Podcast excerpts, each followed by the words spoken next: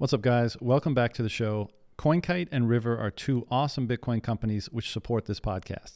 If you'd like to hear more about them, keep listening. If not, skip ahead 60 seconds.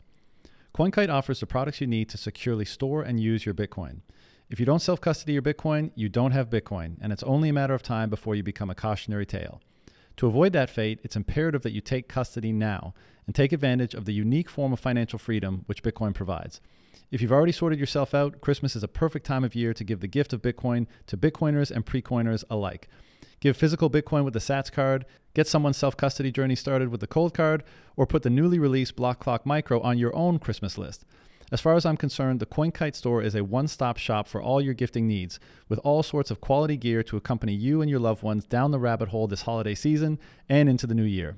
To check it out, visit coinkite.com.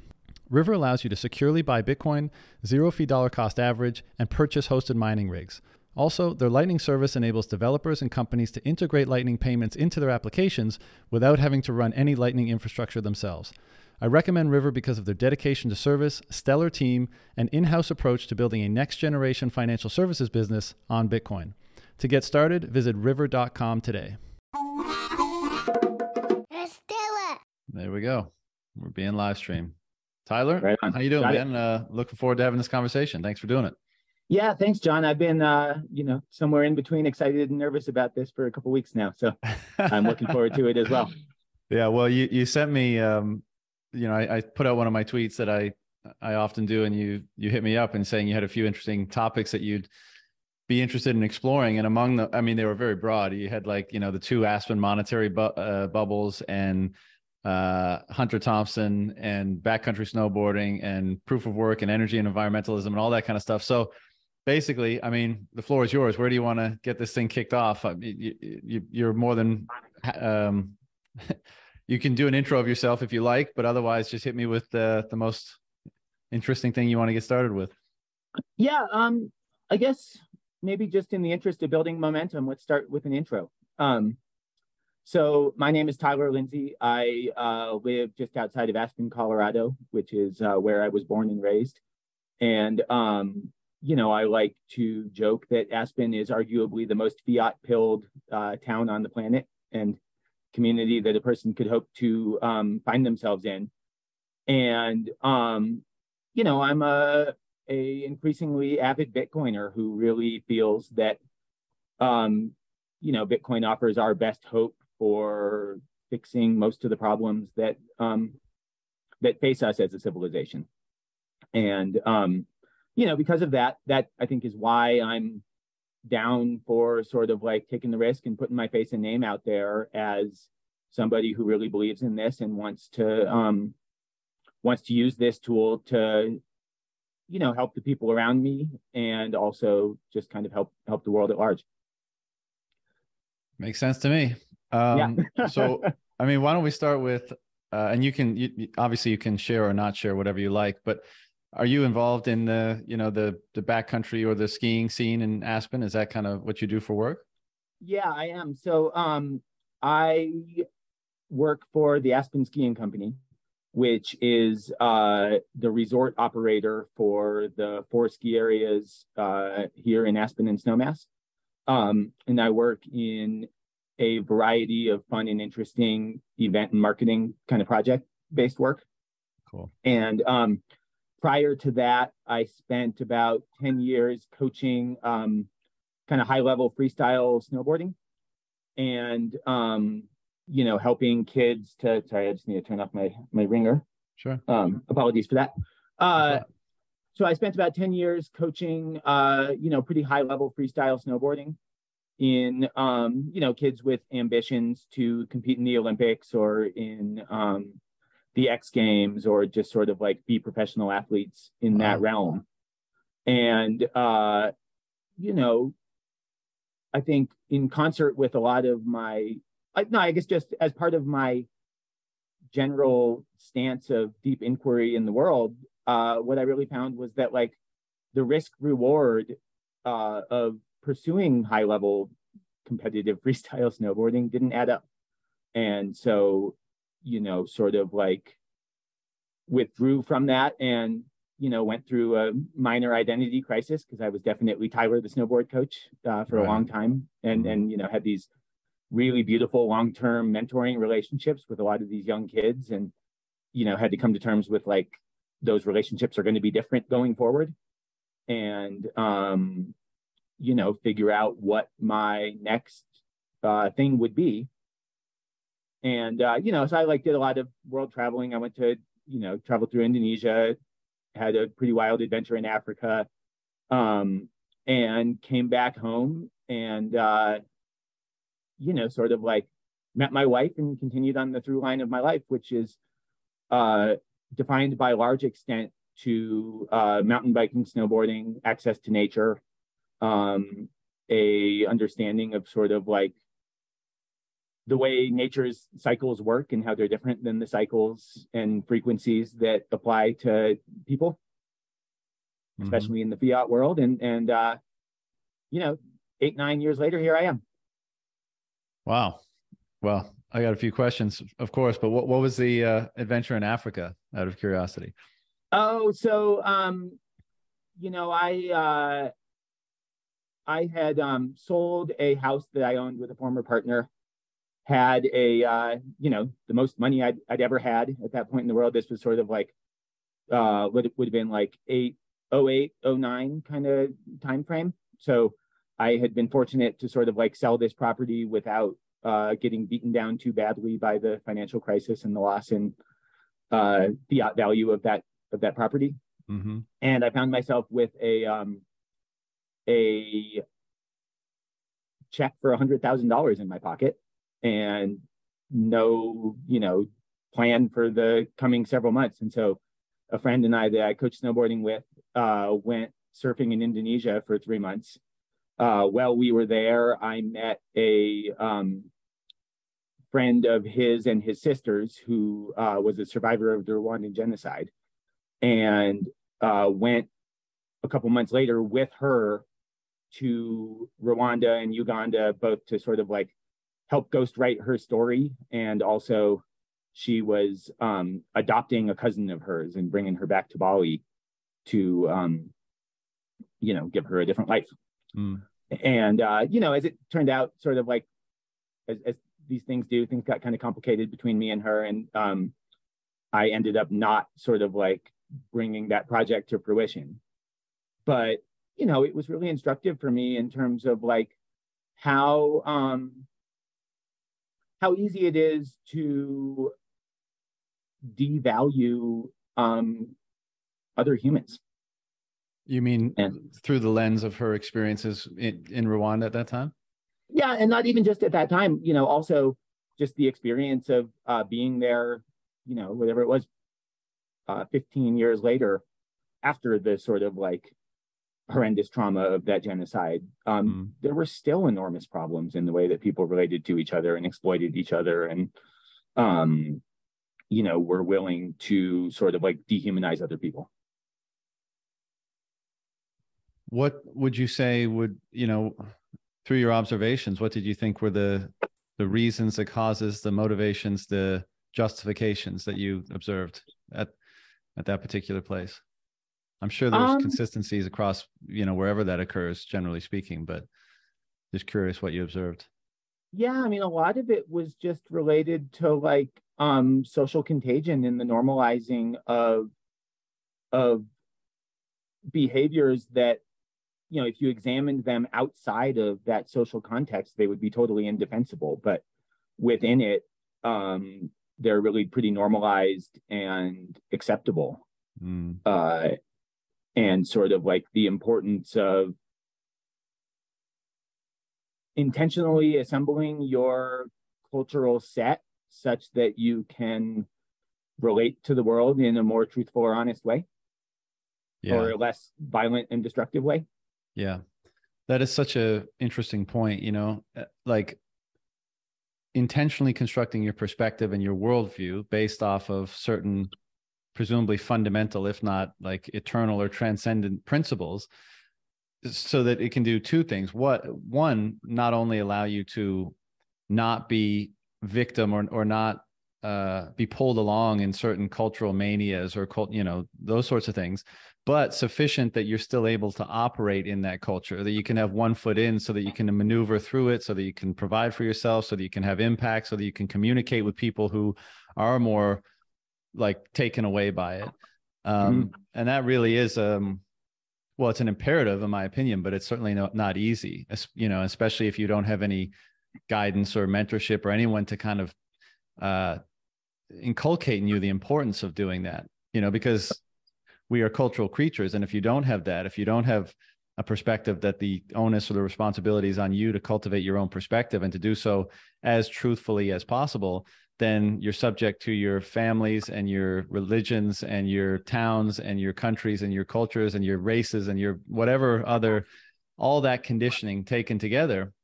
And i think it's that that can be easily become a toxic soup basically where you get these crazy instances where it just it get it totally gets out of control. And it's permitted to get out of control because all of those forces conspire to normalize that behavior. And then you know it's only in hindsight you look back and be like what the fuck happened were we drunk were we you know were we were we intoxicated off an ideology and the answer is likely yes and much more but you know that's so important to be in charge of your perspective basically totally yeah and, and you know i the so I agree with everything you just said. The only um, the only edit I might make is like it's not just that those perspectives are are permitted; it's that they're actively uh, promoted. Mm. Mm-hmm. Why? But, why? Like intentionally for that end, or you just mean like because a lot of perspectives are promoted, right? A, a religious perspective is promoted, a national identity is promoted, but oftentimes I would say that it's not evident that those can lead to the more disastrous or tragic outcomes by virtue of the division and the dehumanization and all the other things that they might cause unintentionally. But are you right. saying that they were they were inculcated intentionally, you know, for this sort of an outcome to I mean, one would happen? think so, right? Like the um, you know, in the case of the Rwandan genocide, like they used the medium of radio, you know, over the course of uh probably years to sort of like ramp up the sense of dehumanization, ramp up the sense of um, victimization by the minority group of the majority group uh, over a long period of time. And, and this sort of like intentional promotion of division or blame or, um, you know, uh, identification of fault uh, you know, it it it served the people in power at that moment to a great degree. Mm. Yeah, and, as it often so, does. Yeah, totally. I mean, you know, we we uh, have seen more recently the way that these manias or frenzies can apply to uh, our own sort of like culture or civilization pretty effectively also yeah sure i mean uh, so many of us were decrying that during the last two years when you see you know front page of the newspaper. I think it was the Toronto Star in Canada. It was like basically, you know, what should be done about the unvaccinated. And totally. the, the, the insinuation was like something jail, you know, pretty close to extermination, right? Maybe not that explicitly, but again, this is what so many people were cautioning is that like it's the same mechanics. It's in a different context. It's at a different stage in its its development let's say. But the the mechanics of thinking about people in that way and thinking that they need to be handled in a certain way or discarded in a certain way or or remove like those sort of things they, it was a difference in degree not in kind. And that's what so many people were attempting to ring the alarm bell on. And of you know of course the defining characteristic of these mass movements of these manias is that they're impossible to penetrate basically you, you like at least with logic and reason and appeals to those things. It seems like they're impenetrable that way, which is what makes them so scary, which is why those alarm bells are so important because once they get going, what can stop them other than brute force, other than pure power, other than pure resistance? I mean, really, like what can stop a mania when it's taken hold? Yeah, I, you know, um, I obviously don't know what can stop it other than um, you know, so so short of sort of like a uh, a violent uprising or you know forceful uh, physical resistance to this thing, I, I guess the only other thing would be that um, it's so incompatible with the laws of nature that uh, nature provides that that check or that counter or that direction. Um, yeah, but at, at, this... at, what cost? I guess it's the question. You know, when does nature course correct? You know, and it's I guess history would show that a lot of you know a lot of tragedy has to happen before nature finds that corrective, you know, balance. Yeah. Yeah, and I don't, you know, it, it's um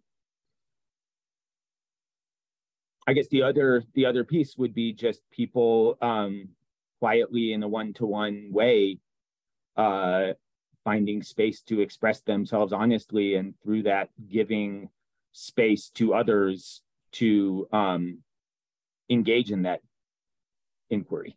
Yeah. My, you know, I, I and, and, and so like social media is not the way to do it, obviously, right? Like you can't sort of like um, pummel people with walls of text on Facebook about, you know, why they're wrong uh, and expect that to sort of like be persuasive or effective. Yeah. But, um, you know, I, I think there's still actually a lot of space where one-to-one conversation and kind of the metadata, micro expressions and tone and uh, body language, et cetera, uh, can buttress that message in a way that uh, helps it sneak through and and you know at first gradually then suddenly the the truth uh, pushes itself out there mm-hmm. yeah I, am inclined to agree that certainly the the one-on-one in person has more nuance and uh, is less prone to polarization and you you know usually there's a relationship there and you can kind of use that to try to at least have a discourse you know because any anytime people feel like you're trying to persuade them the walls go up immediately. So the i think the proper orientation is like let's have a conversation where we try to you know find out greater truth or be more rational or let's apply an agreed upon logic to a given situation. But you know as the last two years kind of revealed even that uh didn't seem sufficient to penetrate many people's thinking and even now you know in light of several revelations that seem to be emerging. Um, that still seems to be the case, and so it, it is.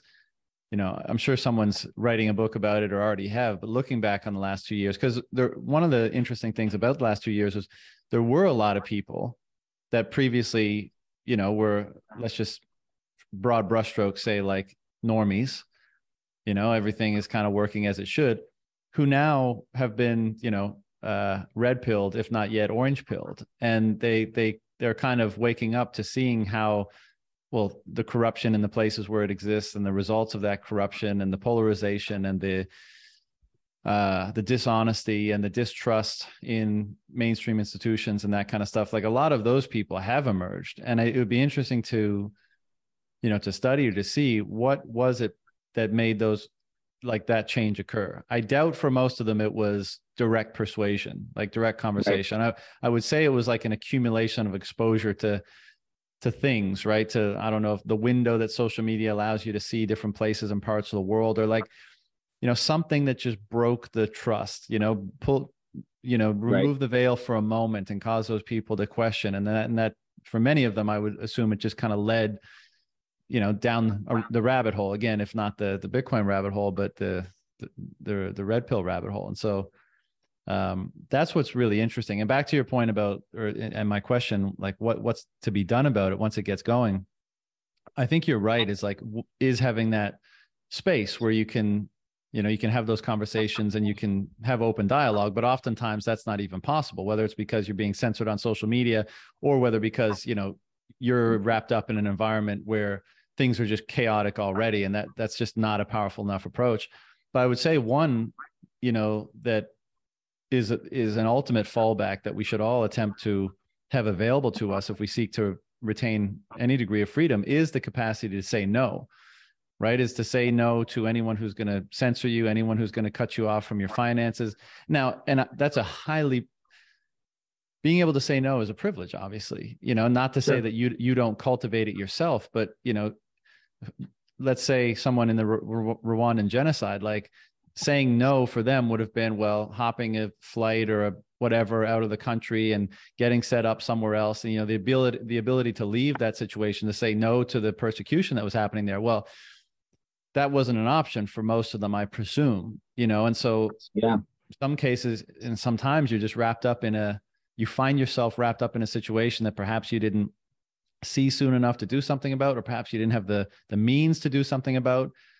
And I mean that's why it's so tragic because so many innocent people get get swept up in these wherever the, these manias, these wherever they occur, you know, and to whatever degree they occur.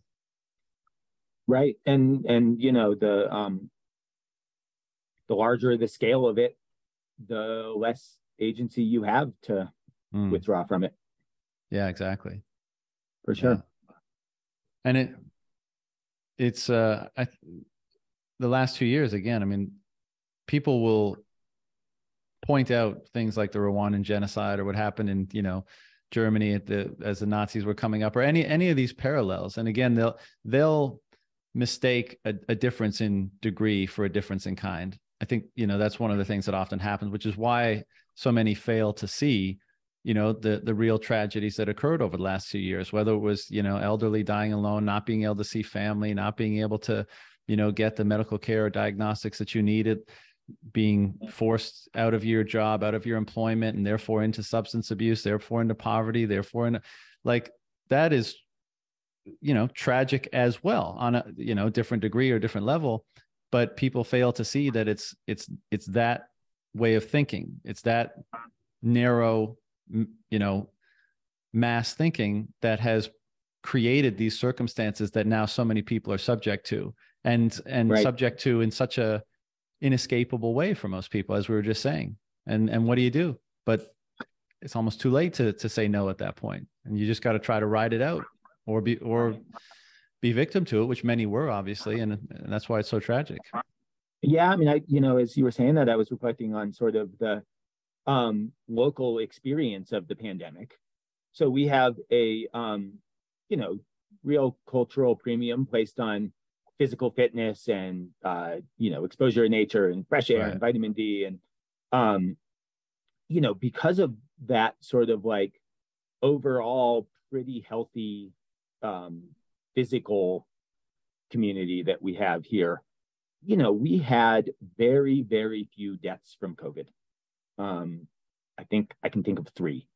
And, uh, you know, at least two out of the three were people that had uh, really pretty severe underlying health problems born of, call it decade, you know, multiple decades of just like partying and, um, right. and this kind of stuff. Uh, and at the same time, we have had, you know, a dozen suicides, 10 drug overdoses. Right. Yeah. Um, you know, plenty of just sort of like people feeling driven out and leaving um, and sort of like yeah you know if obviously those those three deaths from covid are tragic but uh, the the question of like which is a worse one or which one should be more and more deeply or what you know um, which one should have more like cultural or um, even legal interventions to prevent it mm-hmm. Mm-hmm. you know I, I think like uh, the you know nobody locked down for months on end to prevent suicide and yet we've had four times as many suicides as deaths from covid yeah i think this well, is why anyway. this, this whole idea of this I think it was Mattias Desmet. He popularized, I guess, the term of this mass formation psychosis. Why it kind of and and you know, great that that that emerged as something that people were considering during this time, even if not, you know, too many in the mainstream. But the mainstream is no longer the mainstream. You know, that, that's right. another interesting realization during this time. It's like there's still an air of authority around the name CNN, I suppose. But if you sure. look at the numbers, all the attention is on alternative media. You know, you might w- with perhaps Tucker Carlson being an exception, but he's basically alternative media at this point. I mean, he's he's a counter narrative signal. Whatever you think of him, he he does massive numbers as far as mainstream media sources are concerned. I mean, he blows everyone else out of the water, but he's also the only voice that is basically counter the mainstream narrative. Um, but aside from that, I mean, everyone's attention is going to these other sources where they can get, for lack of a better term, pure signal right? Like actual truth, actual attempts at, if not truth, attempts at discerning it honestly with humility, you know, uh, and not clear and overt propaganda being blasted out and trying to to form opinion basically and so you know that yeah. that's, that's another benefit so I, I, I apologize for interrupting I, so i agree but um you know i certainly have plenty of peers and friends who, uh, rather than seeking out alternative or counter narrative voices, uh, instead they uh, just sort of escape into, um, well, I only watch snowboard clips now. You know, I don't do. Uh, right, right, right. you know, it's too difficult to sort of like stand uh, seemingly alone in opposition to some of this stuff. And so instead, I rely on like escapism or, you know, something like this. And there's plenty I mean, of that going on also. Sure. Uh, is it so bad? I mean, is it really escapism or is it saying like, what's what's the the benefit of me, you know, entering that the arguments that are happening at the coffee houses, the you know the bars, the whatever, uh, around political issues. Like, why don't I just work on my craft and do what brings me joy? And why do I need to get in so many of these, you know, fights? Because obviously, again, over the last two years, tons of family fights, friend fights. I mean, that division in in ideology and philosophy has become so clear. And I think it's, you know, there's we talk about the, the the negative externalities of these things and you might call it positive at the end of the day because you really get to see where people stand and then it's up to you to mediate that relationship how you think best and so perhaps that's just another way that truth has kind of bubbled up but it still has caused a lot of uh, grief i would say in families and between friends and stuff like that so maybe it's best to focus on your craft and tune everything else out maybe i mean you know um as long as you're not sort of like retreating from truth seeking because the truths that you find are unpleasant. I agree. I agree. Um, Do you think that's you know, and, that's kind of what's going on, at least with you, the peers you've observed?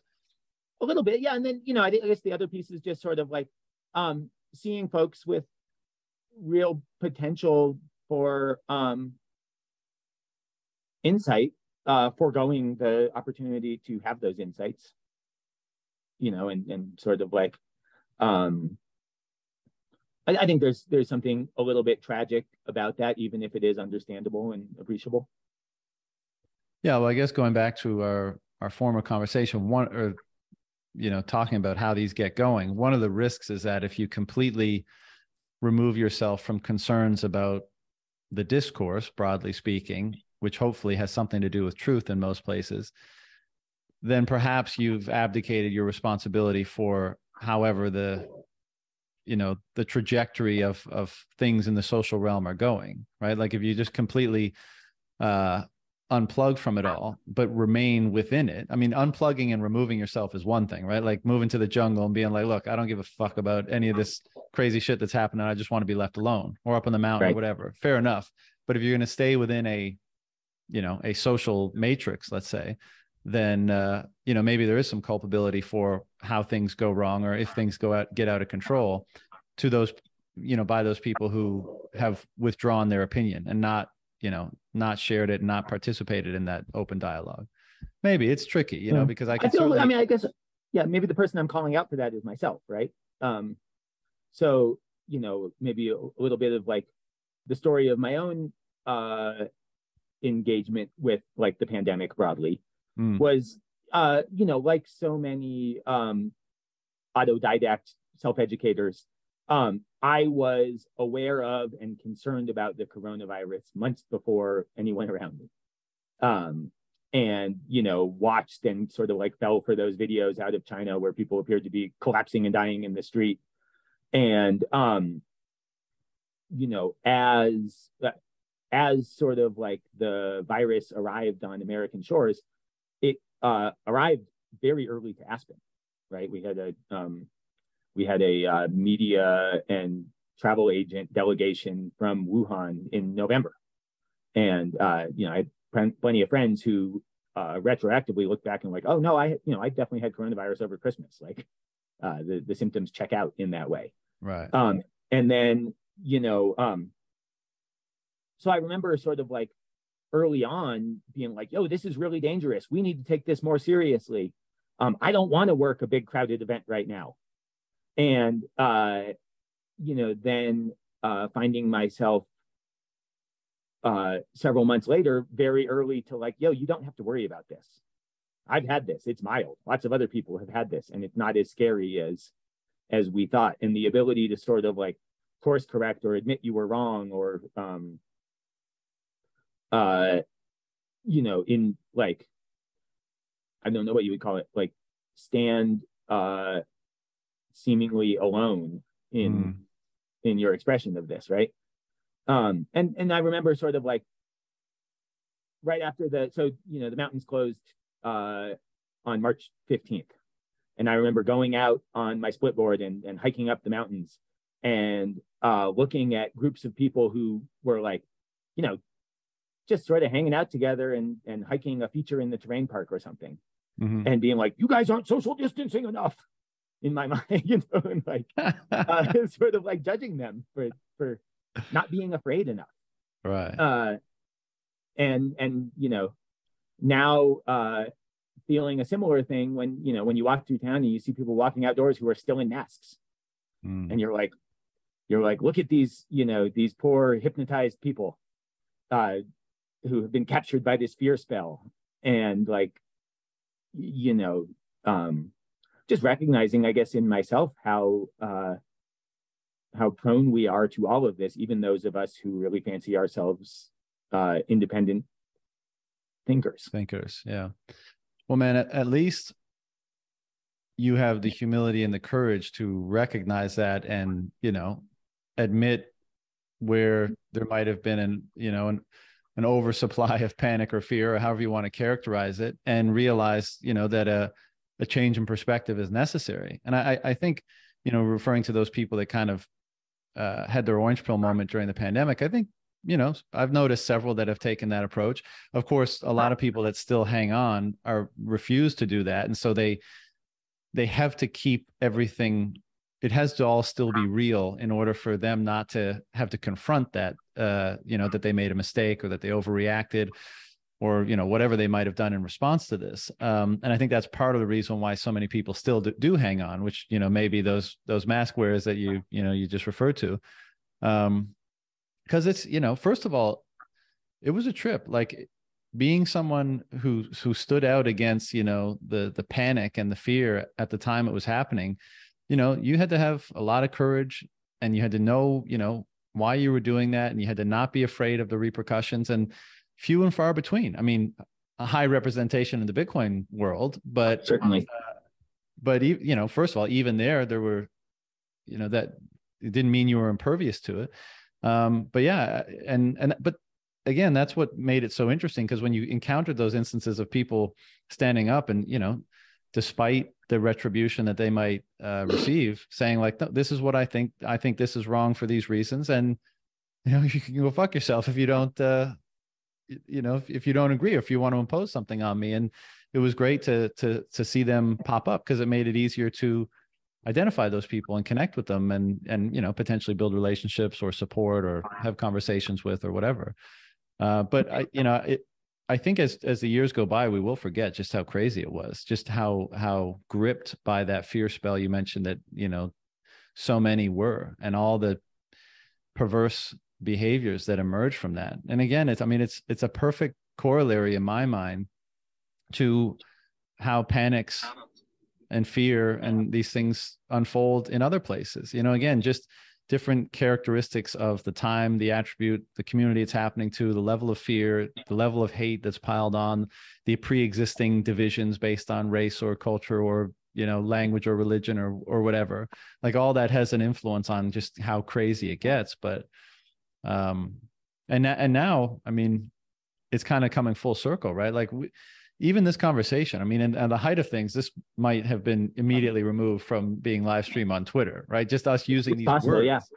Yeah it's possible for sure. And it, we're not like we're, we're not espousing anything crazy really. We're just commenting on you know what we're not making any claims about vaccine and covid and stuff but just using those words we might have been booted. And and now you know again with elon whatever you might think of him uh well at least you can express yourself more freely now. And at least you know you right. can say these things and you know potentially well, in that one in that one spot anyway on twitter. Yeah yeah yeah. the other ones you know they're still largely a dumpster fire but most of the most of the intellectual activity or the most of the activity generally seems to be happening on twitter and as far as That's news right, yeah. and information is concerned. Um now i'm i'm not you know i don't think this is the pendulum is swinging in a temporary fashion perhaps let's say i'm i'm uh, you know, fixing Twitter is not going to fix the problems that we think Bitcoin is best suited for. You know, that's probably right. going to take some time, but at, at the very least, uh, there's a more open marketplace for ideas now, you know, and, and people can say these things and hopefully the truth will emerge. And, you know, if I'm, if we really get treated to some, uh, if things go really well, there might even be some retribution in certain cases for, you know, the, the harm that was done over the last two years. Yeah. One hopes, right? I, I don't have a ton of optimism for it. Um, no, no, me neither.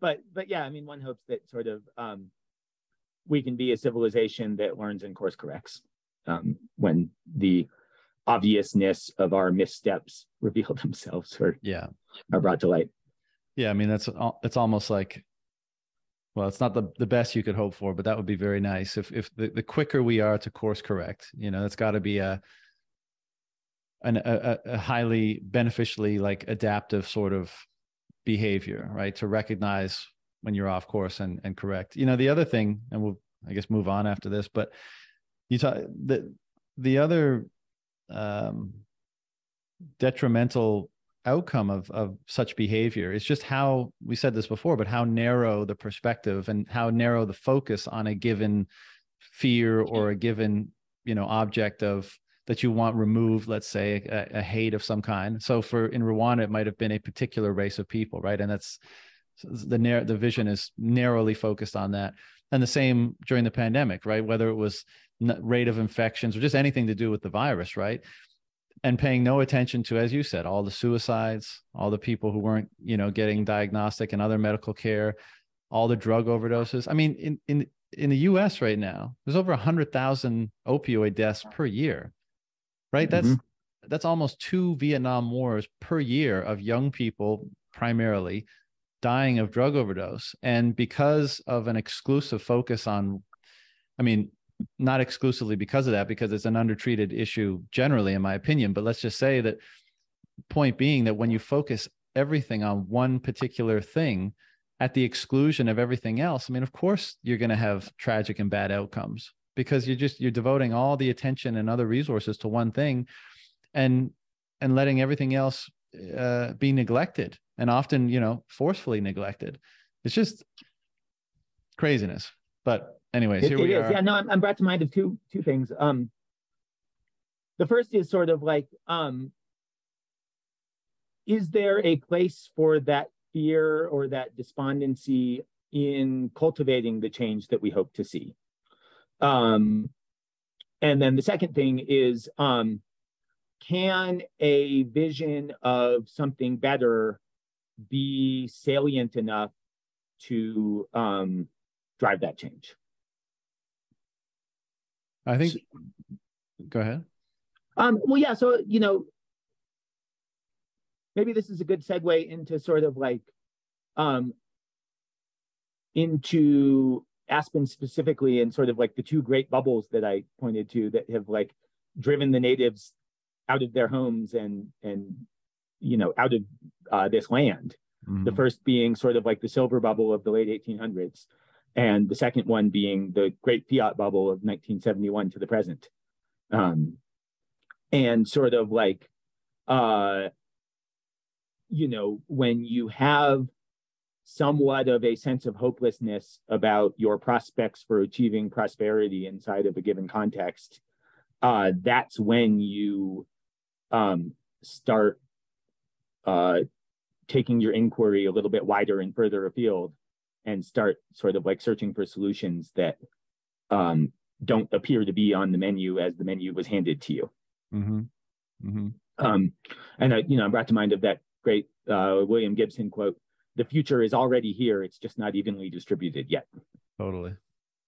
Um, so you know, like I I am recording this right now from uh, a home that I own in the Upper Valley of Aspen, um, but it's a home that I only sort of own because it's part of a um, you know subsidized parallel economy that is deed restricted in terms of um, you know appreciation of the value of the homes uh, on a year in year out basis, and then uh, once I sell my home, I have to do so back into the system uh, from which I got it.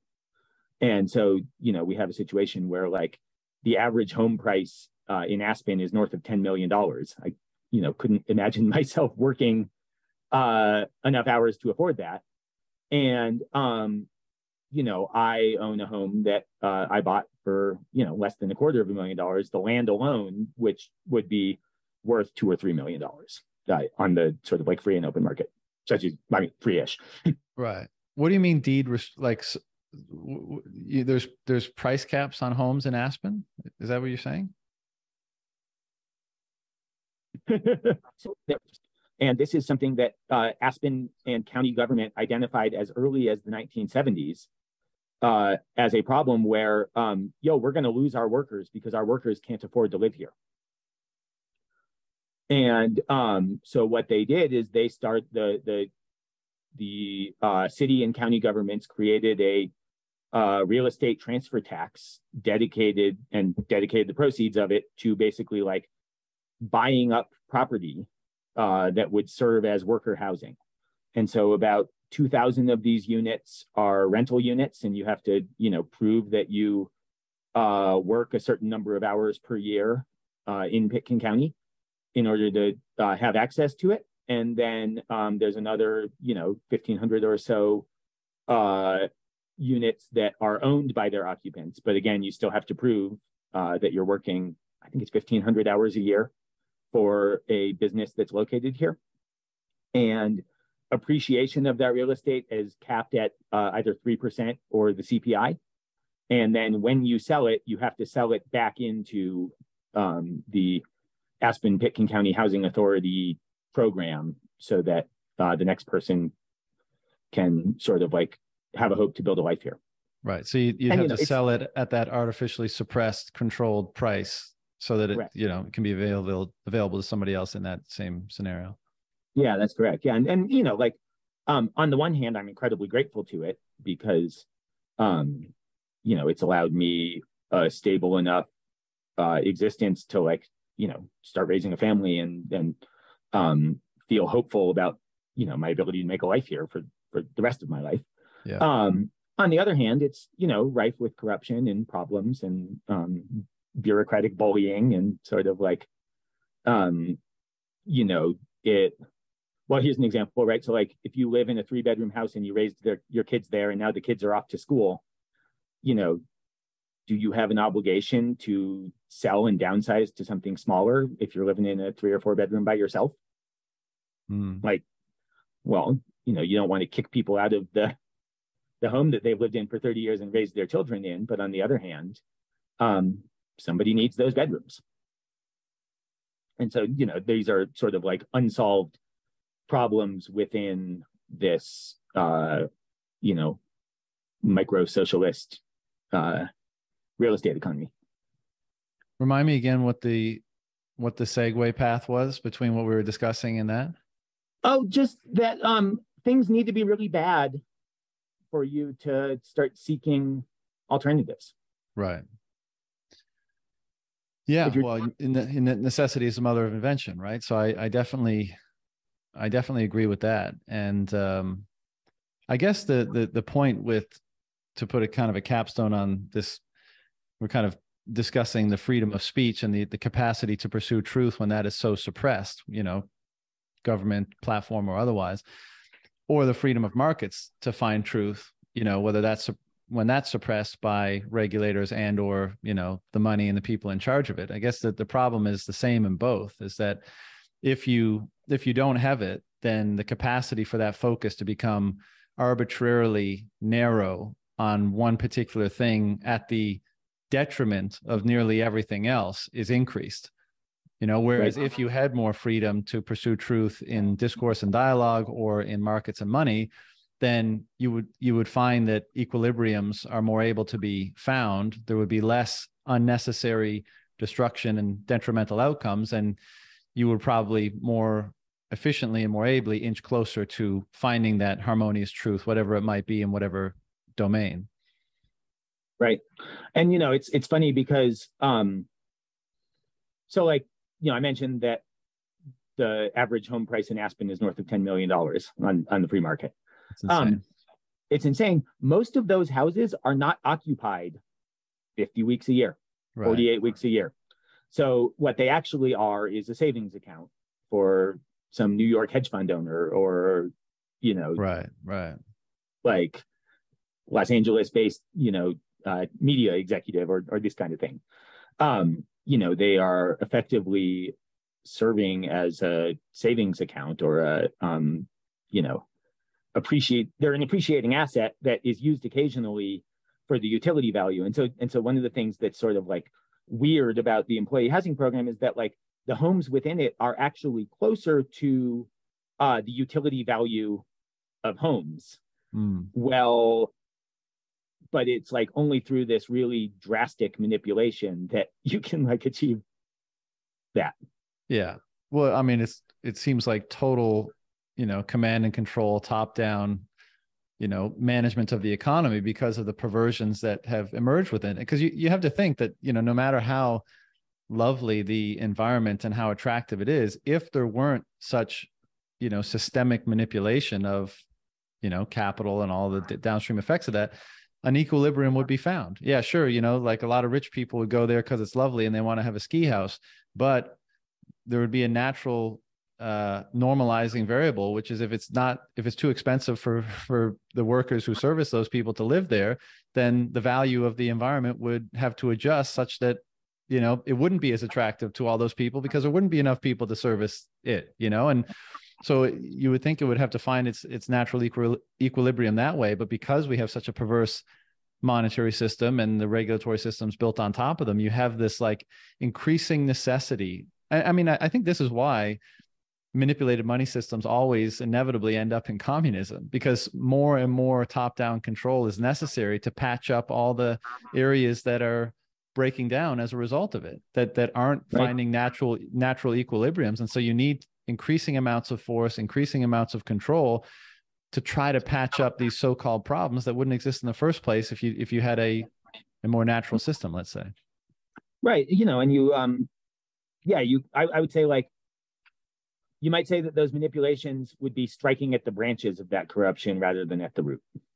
Yeah, sure. Absolutely. Well, they, I mean, those manipulations are coming from a vestige of well it's like it would be one branch against another right i mean it's they're kind of part of the same animal so i i don't think they would it's not an option for them to strike at the root i mean they can only strike at these symptoms. So that's why even well intended or not you know obviously most people that are wrapped up in this stuff uh, are not part of you know the fiat money conspiracy or the fiat money uh, you know the lords of the fiat money system. But the you know the options are there's no other options seemingly. So you have to revert to bandage solutions and top down control to try to you know drum up uh, unnatural solutions here. And again i think that's why we ultimately these systems ultimately wind up in you know command and control increasingly command and control economies because one their attempts to do that only create perversions elsewhere and only lead to misallocation and, and destruction of capital leaving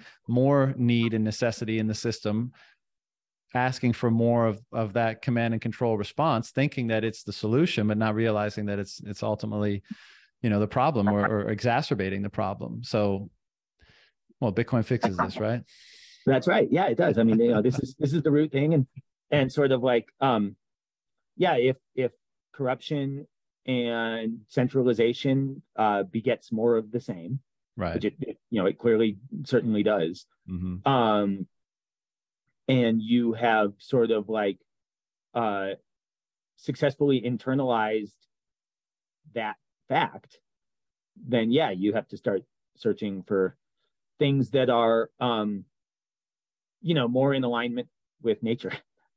Yeah.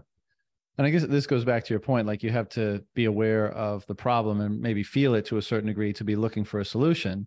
And this i think that, you know there's oftentimes at least as far as i've observed it goes kind of two ways.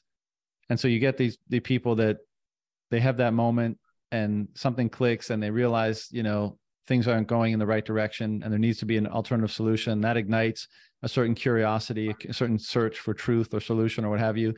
Or you go the other way, which potentially characterizes that person you mentioned earlier about kind of just uh, you know focusing on the the snowboarding videos and following their bliss sort of thing. But i think there's like a strong component of of apathy there possibly even nihilism where it's like uh you know you just you stop caring about everything. And when perhaps not everything but you stop caring about the things that are perhaps most consequential and that's when i think you more easily are led astray. You more easily become unintentionally like a, an agent in that system right? Because unless you're actively seeking truth unless you're actively seeking a solution to the biggest problems it's probably you know odds are at least in some capacity and probably more than your your counterpart who's not doing that contributing to the problem itself you know even but via your own complacency. And that, i mean i'd say that that's characterizes a lot of people and that's why we i think it's so important to elevate as a virtue the courage of of saying what you believe to be the truth. And right. and you know all the you know the more people that can hear that message the better i guess is the point. Yeah i think so. And and um you know everybody everybody will need everyone needs truth eventually. You know you can you can insulate yourself to a remarkable degree from uh consequence and cause and effect and uh you know the laws of nature. But eventually everybody needs to embrace reality as it is because that that's just the deal man. You're going to die. And and you know like um the the more uh studiously you insulate yourself uh unfortunately the more deranged you might become. Yeah. Before you before you arrive there. Yeah. Well I, again I, I think a lot of of the cultural things that have become cultural norms are indicative of that right? I mean you look at how much things like bad food and you know binge watching tv or internet or social media and substance abuse and being yep. medicated like you you look at narcissism how, is a huge right, one right? Right. You know fiat culture broadly speaking as we call it but you look at how prevalent those behaviors are and how normalized they've become um, to the point where you know they're, they're not even they're, they're broadly accepted and, and they're not even questioned. But I would say all of those things are in some form a manner of not confronting the truth that you just alluded to and, and like means of diverting attention away from that. And I would say, I agree with you. Like, I think it's ultimately destructive, but it would seem there's sufficient distraction, sufficient mechanisms, and sufficient acceptance of those things to allow people to do them at, you know, all the way up to the grave basically mm-hmm. and and never uh never see the folly of of those ways let's say right yeah no you can be uh you know jeff booth talks about how sort of like you end up exporting the the problems exporting the inflation exporting the destruction farther away from the core such that you're able to ignore or forget about it yeah um and there's a you know really uh I mean, like there, here's a here's a sort of like beautiful and also tragic um, emblem of it, right? So around here we have this um, series of backcountry huts, maybe 25 of them. They're way out in the mountains. Um, if they have electricity, it's it's enough to like put some LED light bulbs on the ceiling, but otherwise they're like heated with wood stoves, and they offer this incredible respite uh, from like just you know broad culture. And so you go out with the six people that you're out with, you carry everything that you need for the weekend up into these huts and then you know you sit by the fire and you talk and you play games and and you know you go out and and hike in the woods and and do your skiing or snowboarding and um anyway one of the nicer ones is called the mcnamara hut and it's named after robert mcnamara who famously was the secretary of defense uh, during the vietnam war and then uh, for about 20 years was the president of the world bank.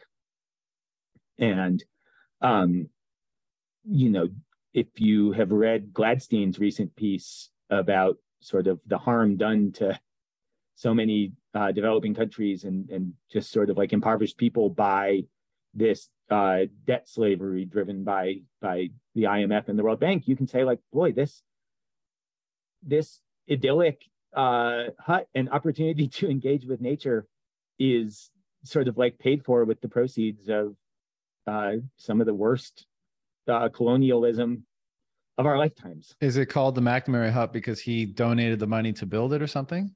Yeah. And there's another one, you know, a couple miles away that's named for his wife Margie. Right. And uh, you know, the um there's a similar one I, you know, in that piece I sent you, uh we I, I talked a little bit about uh Prince Bandar, the the Saudi ambassador to the US, who um you know, certainly during his trips to Aspen helped maintain the petrodollar system and and buttress it, you know, through his meetings with, you know, secretaries of state of the U.S. or presidents or senators or whoever he's he's sort of connecting with while he's here. Well, you know, he also um, donated seven figures to the organization I worked at where I was coaching and, and mentoring kids. Right. And this idea that you sort of like export the harm uh, in order to enrich the the more local and this idea that sort of like um inside of the fiat system the only way to sort of like achieve prosperity is at the expense of everything else and that we've never had a system that allows you know what that where like what's good for me uh is also beneficial to the system at large, right? The kind of network effect where every person you add to it makes it better for everyone else rather than adding to it and making it worse, as Jeff Booth talks about. Mm-hmm. Yeah, positive sum generally. Yeah. And and also, you know, and a lot of people would probably have an issue with this, but I think it will become more and more apparent how Bitcoin is also far more um like harmonious with nature ultimately. Like I think sure people will realize how that changes our behaviors and changes how extractive or damaging we are to nature. And you know because it makes me think of it because you know you have this idyllic sort of place like the mountains in aspen let's say. And what you're saying is like it's kind of uh you know polluted with the the contributions and the intent of of these people that you know maybe even well intent maybe may not be the right word uh because you know perhaps again, I'm going out on a limb here, but perhaps they had, you know, good intentions in all the things they did, but they they they existed within a system where, you know, maybe they had too much power and that just and or greed was was too appealing to them and that influenced subconsciously their behaviors. And you know by virtue of the fact that the, the system could be so influenced by such a powerful actor in them it was and the detrimental effects were apparent in in many different places. As, as you say they were externalized into many different places. Um, and now you know and so it, it, it's contrast you know that beautiful nature with the, this perverse system that destroys basically destroys people destroys nature destroys you know everything. Yeah.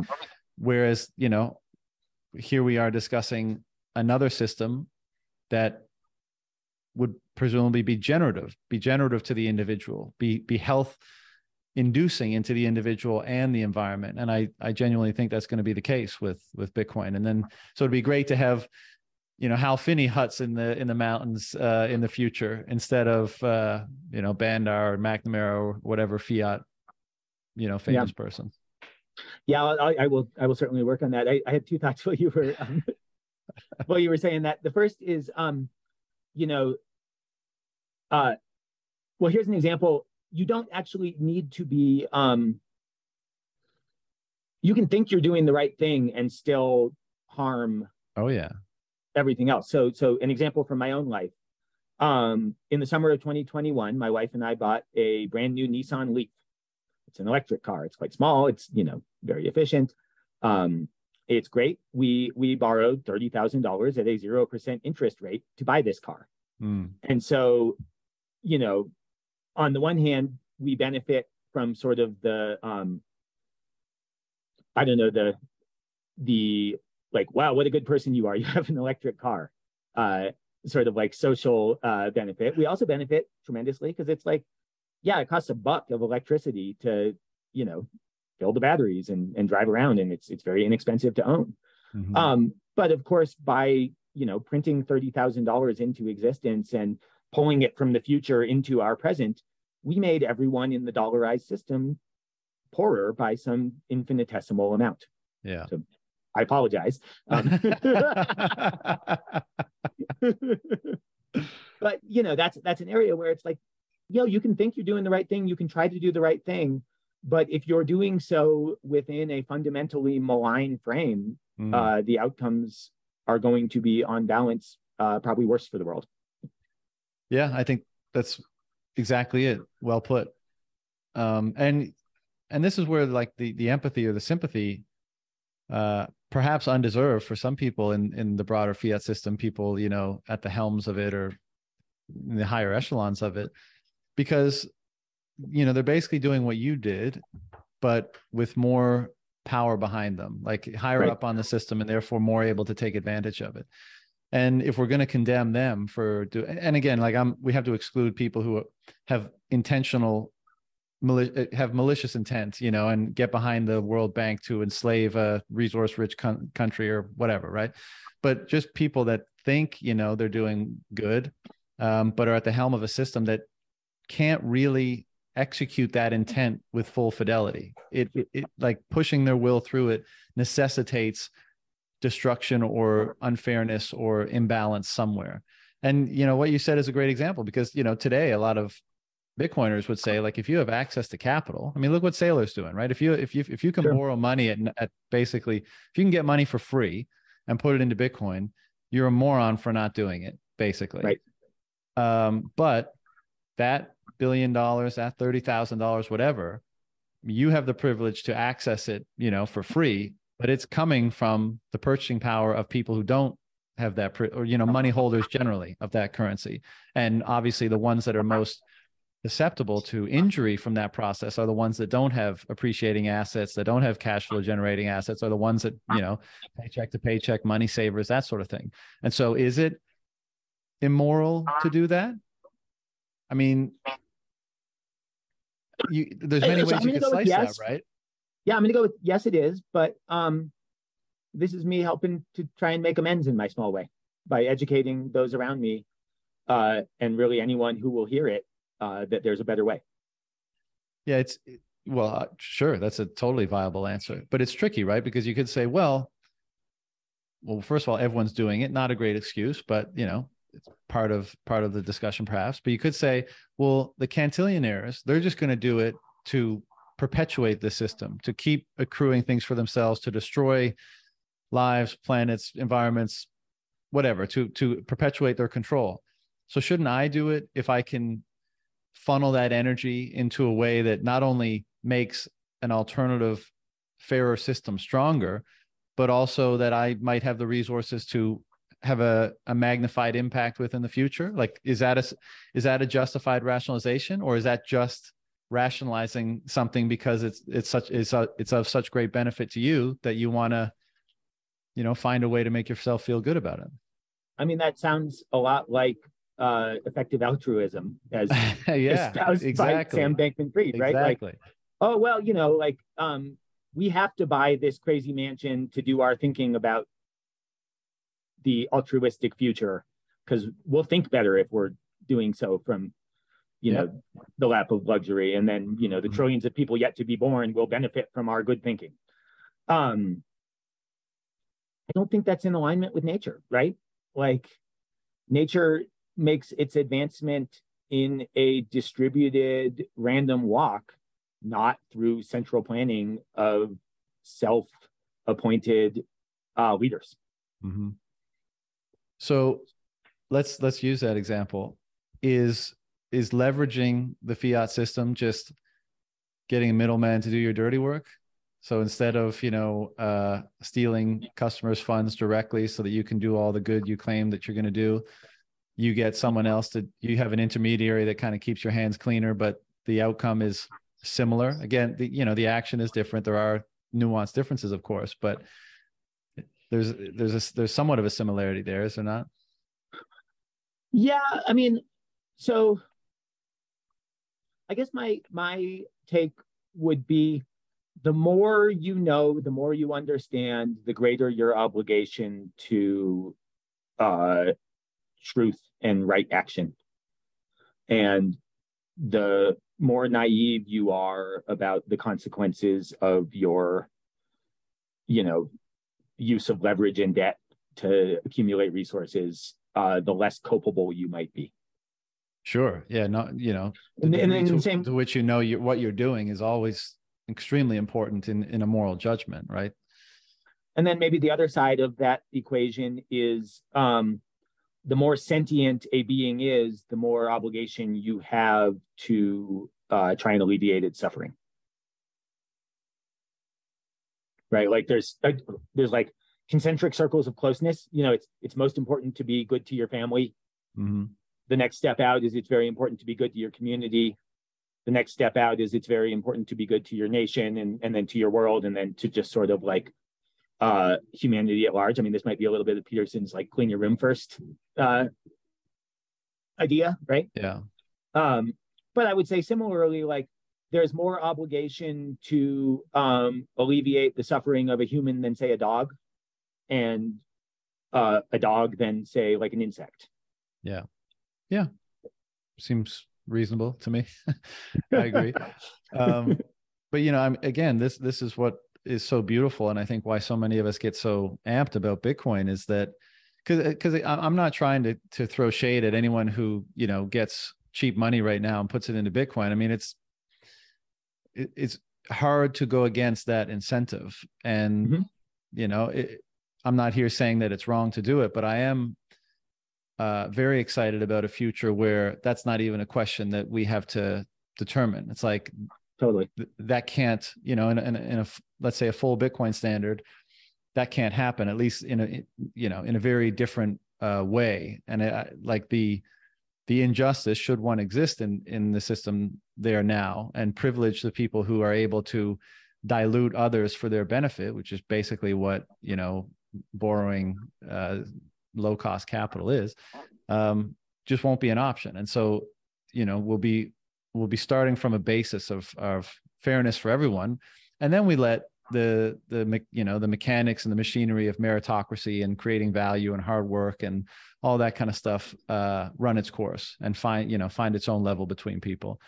But this right. you know kind of picking winners and losers based off privilege uh, will ideally be greatly diminished yeah and i guess the question is um, uh, maybe this is the accelerationist perspective, right? Like, right. are you doing good by hastening the demise of fiat so that um, we arrive at a hyper Bitcoinized future earlier? But and, are we kind of back in the effective altruism dynamic? Yeah, yeah, now? we are for sure. We are for sure.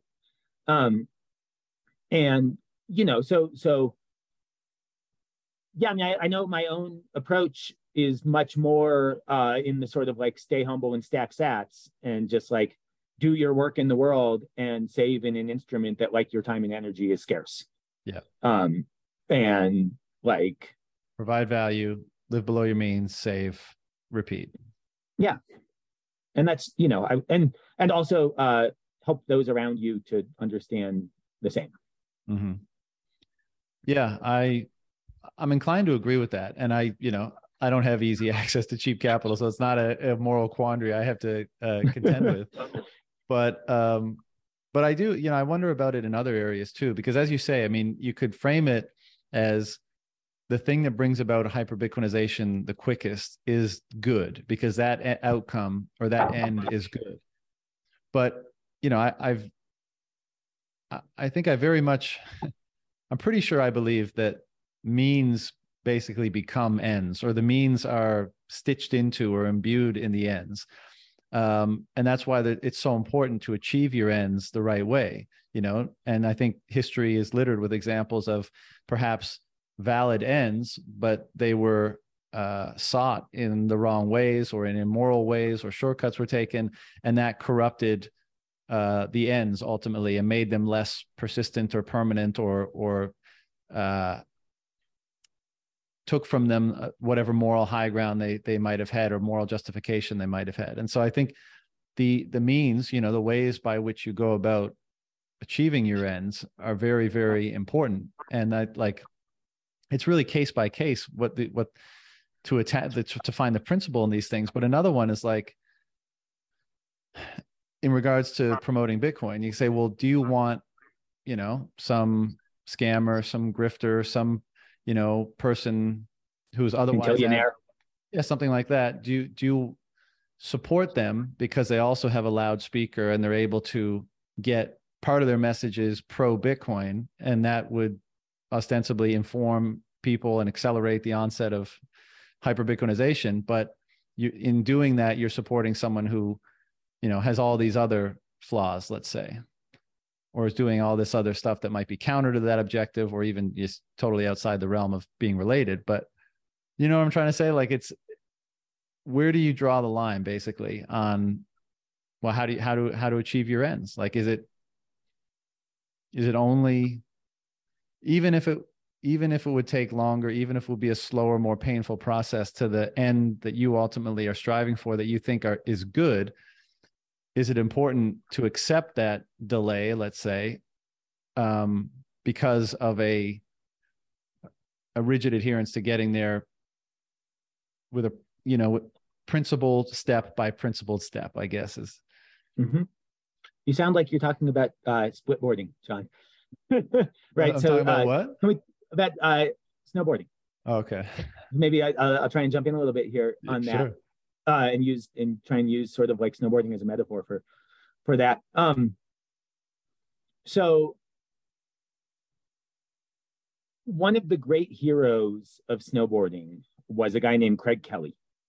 He was the first great competitive snowboarder who dominated all of the contests uh, through sort of like the mid to late 1980s. And um, at arguably the peak of his powers, he withdrew from that world and set about educating himself to become a backcountry guide and learn about, you know, how to navigate avalanches and how to choose a route safely and how to um, express yourself in relationship with a mountain or a piece of terrain. And um, he ultimately died in that pursuit. He was guiding a group of people, and uh, a absolutely enormous avalanche came down from several thousand feet above and, and wiped them all out. Um, and uh, so there's this question of like, okay, if you've decided that engagement with nature and the mountains is important and it makes people behave with more wisdom and clarity and um, alignment with, you know, right action, like what's the best way to get there, right? So is the best way to get there with to take a bunch of uh, money from energy drink companies and televise the flippy spinny uh, right. spectacular version of the sport, or is the right way to get there uh, in a one-on-one conversation over several hours where you trudge step by step to the top of a mountain? Um, and and maybe you do need both. I think you know maybe uh, to run a parallel, it would be like, you know, psychedelics are necessary to reveal uh, that there are other states of consciousness, but if you want to arrive at those mindsets in a uh, sustainable way, then sort of like meditation or a um, slower, more deliberate practice is going to be uh, the right tool. And like, um, you know, uh, maybe over the course of an individual life, uh, you kind of need both. Yeah. Again, but ultimately, I guess, like you got to do the work. You have to have the proof of the work.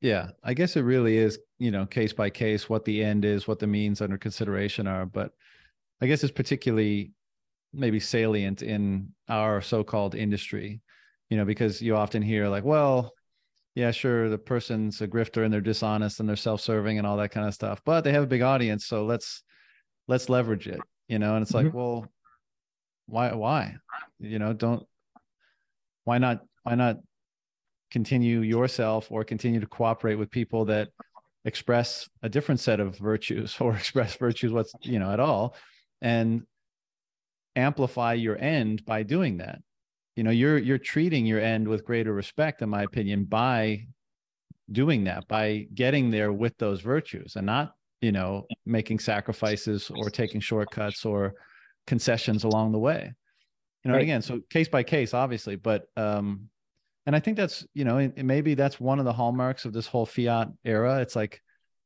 everything all the signals you get many of them and the conditioning are conspiring to get you to do the former to take to because the what's enticing is the shortcut is the uh, is the means don't matter sort of approach is the, the the faster one you know if for no other reason that you know induces high time preference right? So you want like you want to get it done as fast as possible.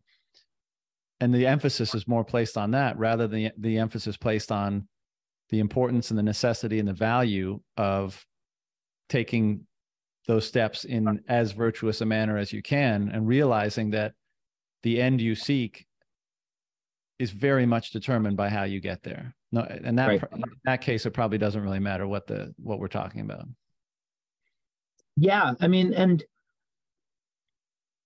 there's also a sense of like there is no arrival, right? Right. Well, that's There's all only, the more reason why the journey is important, uh, or yeah. how you how you engage in the journey is important, right? Yeah. There's no such thing as mastery. There's no such thing as a peak of progression. There's no such thing as a final uh, outcome, right. and there is only sort of the the journey, and then it makes it maybe easier to um, make the right choices. That that makes it way easier to make the case for for what we've been discussing i think because because then all that matters is how you engage the process i mean that yeah. that because that's all there really is you know uh ends or transient points along the way you know along a never ending process and so the the prime determinant or the, the greatest hallmark is not how quickly or the highs of those transient ends but literally who you are as you're engaging that process and what you're bringing to the engagement of that process. Yeah, you could you know you could take a helicopter to the top of the mountain, um, and you'd be there very quickly, but you wouldn't have the same depth of relationship with that piece of nature. And mm-hmm. when you um, you know look across the valley at the track that you've left down it, um, it won't have as much value or as much meaning or as much um, depth. Yeah. Because you didn't really earn it. It makes me you think. It, it makes me think it's not that shortcuts aren't so-called good. There maybe there are no shortcuts because the place you get by taking them is not is not the place that you would have gotten to had you taken another route your example you just gave is, is perfect for it, right? Because what you're able to access at what you presume to be an equivalent destination is different as a result of how you got there. And so, yeah, I mean, perhaps it's the case that the shortcuts are an illusion. You think you think you're getting to the same place, but what you're able to access is different. Yeah, and I think I mean one of the um I think thinking of it as a forever process rather than a journey that has a destination, um, especially because all the great heroes' journey end up with the hero returning home anyway. Um, the ideal. You, and, yeah, ideally, right? Exactly. Unless you die out there in blaze of glory. um, you know, thinking of it as a process that kind of never ends, I think also allows you to forgive yourself for the errors that you make along the way. Mm-hmm. You know, like uh, you can know that um, borrowing the money for the electric car harmed people and say, well, that was part of my, you know, like I'm trying to learn from that. Yeah. I'm trying to do it less or whatever. I, like, I definitely agree. It's a more optimal orientation because I, I think it just it places the focus on your mode of being and not whatever it is you're striving to accomplish. And in the latter, you know, I think this is how a lot of you know negative externalities let's say emerge in the world because people can be so single-mindedly focused on a particular aim i mean this is kind of what we were discussing earlier at the exclusion you know or or as you know and as a result being unaware of damage they may be causing or you know uh principles they may be violating or behaviors they may be engaging in as a result of that because of that single-minded focus on that aim is good and that's you know and that's what i want to achieve versus if your focus is on the mode of being is in, is is in instilling or imbuing your actions with certain values and principles. And and you know twofold that being well i think that being a more optimal orientation but but two you having being able to derive the satisfaction and gratification of success from moment to moment because you know that that's your primary goal. I mean, you still have you still have those uh, you know benchmark or transient goals on the horizon. Let's say you're still moving towards something or something is still pulling you forward, but there's a certain there's like a, a the the hierarchy of what's important is perhaps more properly oriented and so you can have greater satisfaction in the work in the journey you can you can uh, value it more let's say and and in doing that minimize those um, negative externalities that perhaps emerge as a result of a more narrow focus on the wrong thing mm-hmm. and i also think that like uh, to the extent that you are achieving your goals or hitting those benchmarks or you know arriving at those peaks uh the joy that you uh, obtain from those achievements is longer lasting you know? It's not a mm-hmm. sugar high. It's a it's a you know marker of uh identity or something more. Yeah. And maybe you believe in them more because you know you here we you you know you got the, to them the right way. You yeah. know like if, if you achieve an end whether it's hyper bitcoinization or whatever and you know you got there through shortcuts through dirty dealing through all this kind of shit i mean again that you would the experience of arriving will be totally different because you'll have arrived to a place where that satisfaction is absent. You yeah, know because you, yeah exactly because you you can't lie to yourself. You know how you got there you know what you did. But if you know that alternatively if you got there in a manner that you would construe as being right you know that it can you know imbued with certain virtues or principles or values then when you get there i would i that destination is different. It's not hollow it's enriched with right. all of those things. It's a it's a celebration of those things almost you know and to say that these things properly led to that outcome and i think you can take far more from it. I mean you know and that's part of the added benefit of approaching things in that way even if they occur as a result on a timeline that's you know doesn't fit your schedule for let's say. Right. Yeah. Um what has spending so much time you know you, you've referenced nature a few times in this discussion mm-hmm. what has spending so much time in nature how has that influenced your perspective uh and obviously that's a broad question but just curious if it's you've noticed that it's influenced your perspective in ways that you know perhaps people without that exposure wouldn't have or wouldn't notice? Boy, that's a hard question. Um, thank you for it. The um, you know, so I think one of the most important things that it has taught me is that um there is value to be found in many different uh wavelengths of time and sort of like um cycles. So like um oh let's say you know um if you post a real banger on social media you might get like 24 hours of pretty focused um praise praise or response or feedback or or whatever and then and then it sort of like falls away mm-hmm. um and that doesn't help you you know that that is maybe you can like attune your mind to that call it like 2 to 24 hour feedback loop or wavelength. And um you know that's fine but you're going to be missing out on some of the longer term uh, understandings that might be available to you. And so um you know part of engaging in like a seasonal sport uh, like snowboarding or mountain biking is like, yo, you got to be patient. It's going to snow when it snows, and it's going to be um, great when it happens, and you need to be ready for it when it does. But you can't just have it now.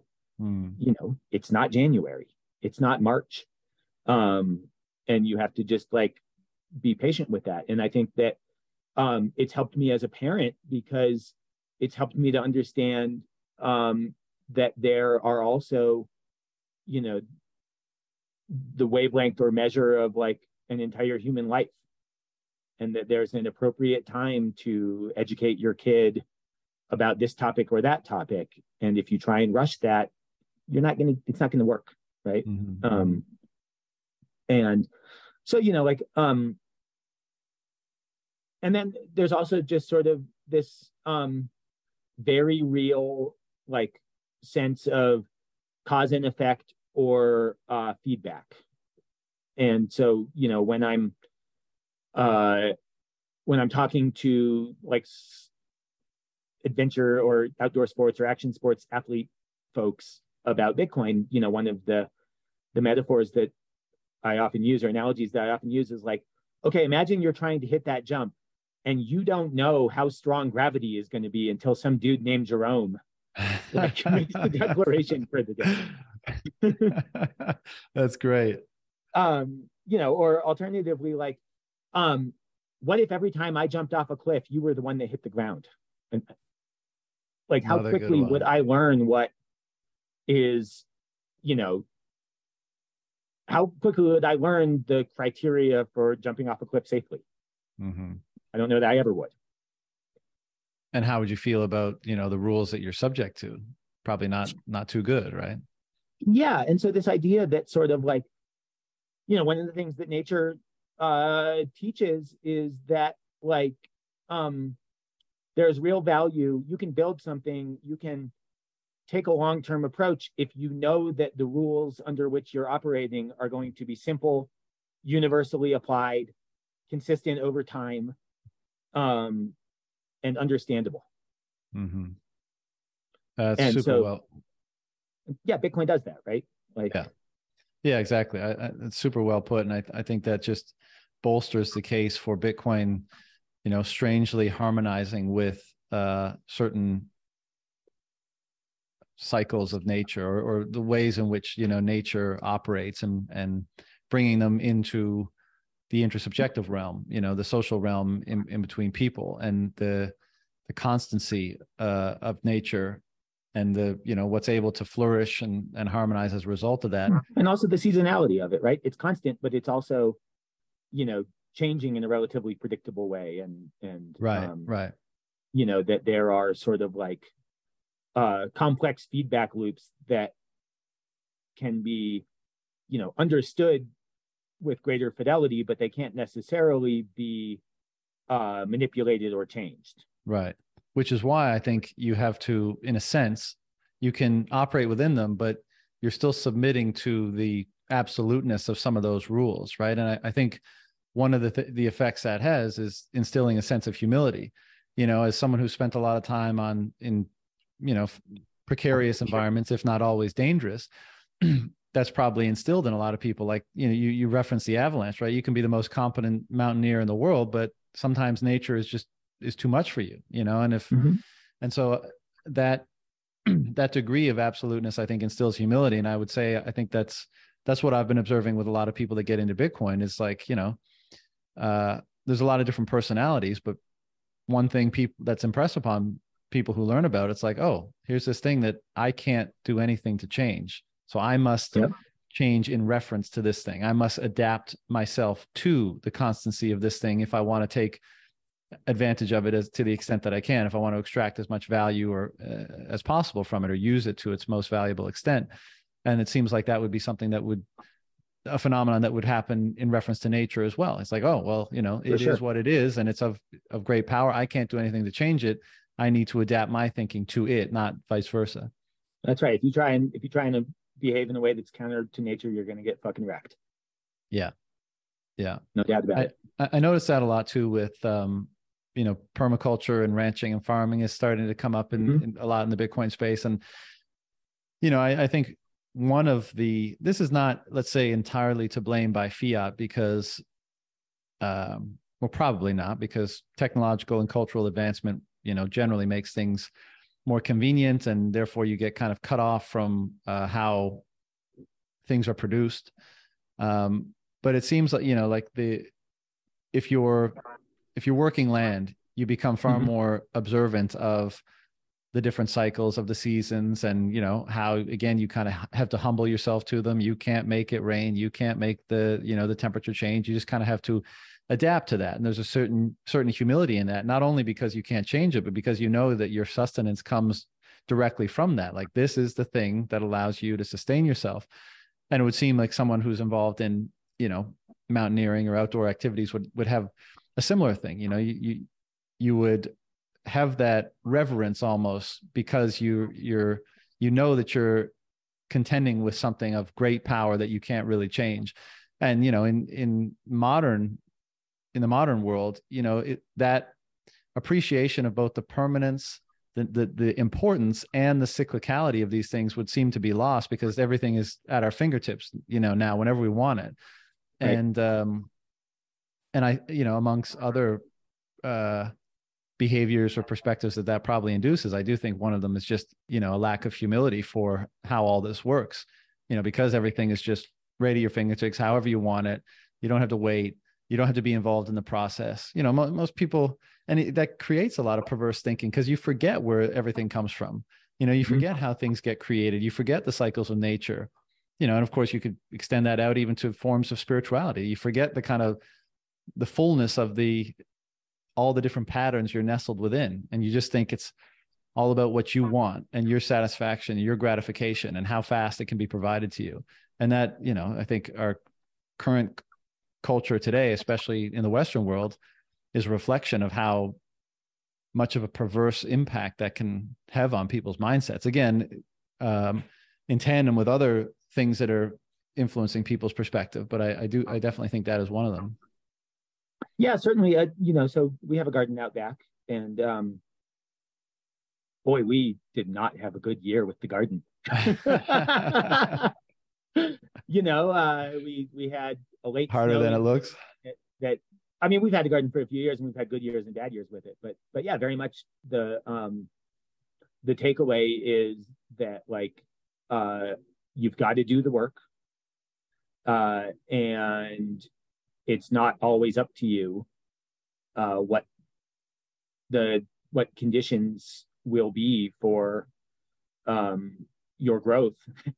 And um, you know sometimes you're going to get wrecked. So like this year we had um, oh late snow in june just after we planted and so everything was pretty stunted you know and then um, in july we got a crazy hailstorm that took out you know half our plants and then we didn't do the work of setting up a high enough fence. And so when we finally did have some you know tasty snap peas on the vine well the deer came in and they ate them all. And you know we, we walked away with like some tasty potatoes and uh, some some tomatoes from the greenhouse where i bet they tasted really damn good though those ones that made it to your plate ultimately. Certainly yeah. And actually i you know ate them with a steak that i had bought from a bitcoin rancher over in crawford you know nice, nice.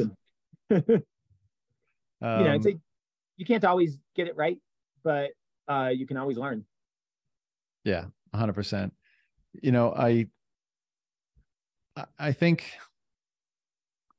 well, I mean, that's a, that's a great example. And I, of like, you know, just you, you can't always be in control, right? There's, and there's a, there's a humility in that. It's like, this is what you wanted, you put in the work, but you didn't necessarily get it. And I think it's interesting to consider, um, you know, the earth was revered since time immemorial basically as you know that which provides. That's what nature is right? It you know if you interface with it in a certain manner it, it will provide for you.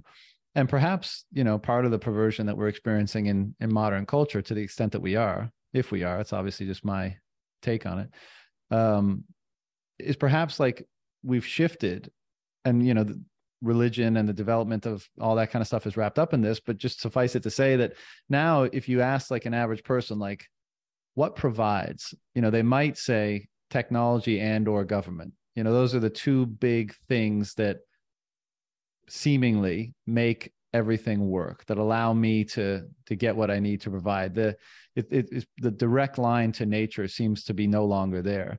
And maybe mm-hmm. that's why we've come to revere revere technology and elevate you know the state perhaps beyond its appropriate position because it's intermediated that relation of sustenance and therefore reverence to such a degree that we've it's been displaced in, in a manner that perhaps is not optimal for you know a, a appropriate or most truthful perspective. I mean, there's obviously some truth in it, right? Because it's it is providing, but I guess the question is is how should that change our orientation to what we deem, you know, most value, valuable, most worthy of reverence, most worthy of attention and understanding and you know, a lot of the things that you just referenced in terms of your time in nature and tending to a garden and that kind of stuff.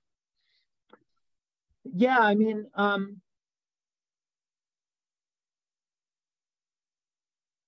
I think that scale plays a really big role in this.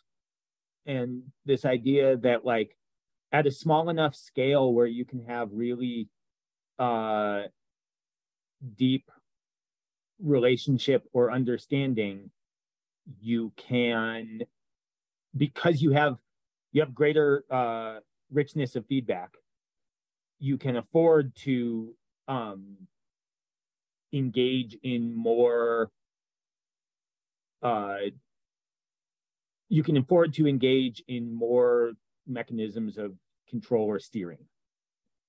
Mm-hmm. And the bigger you get and the further you get from that feedback, the more likely it is that your interventions will uh, result in perverse or misunderstood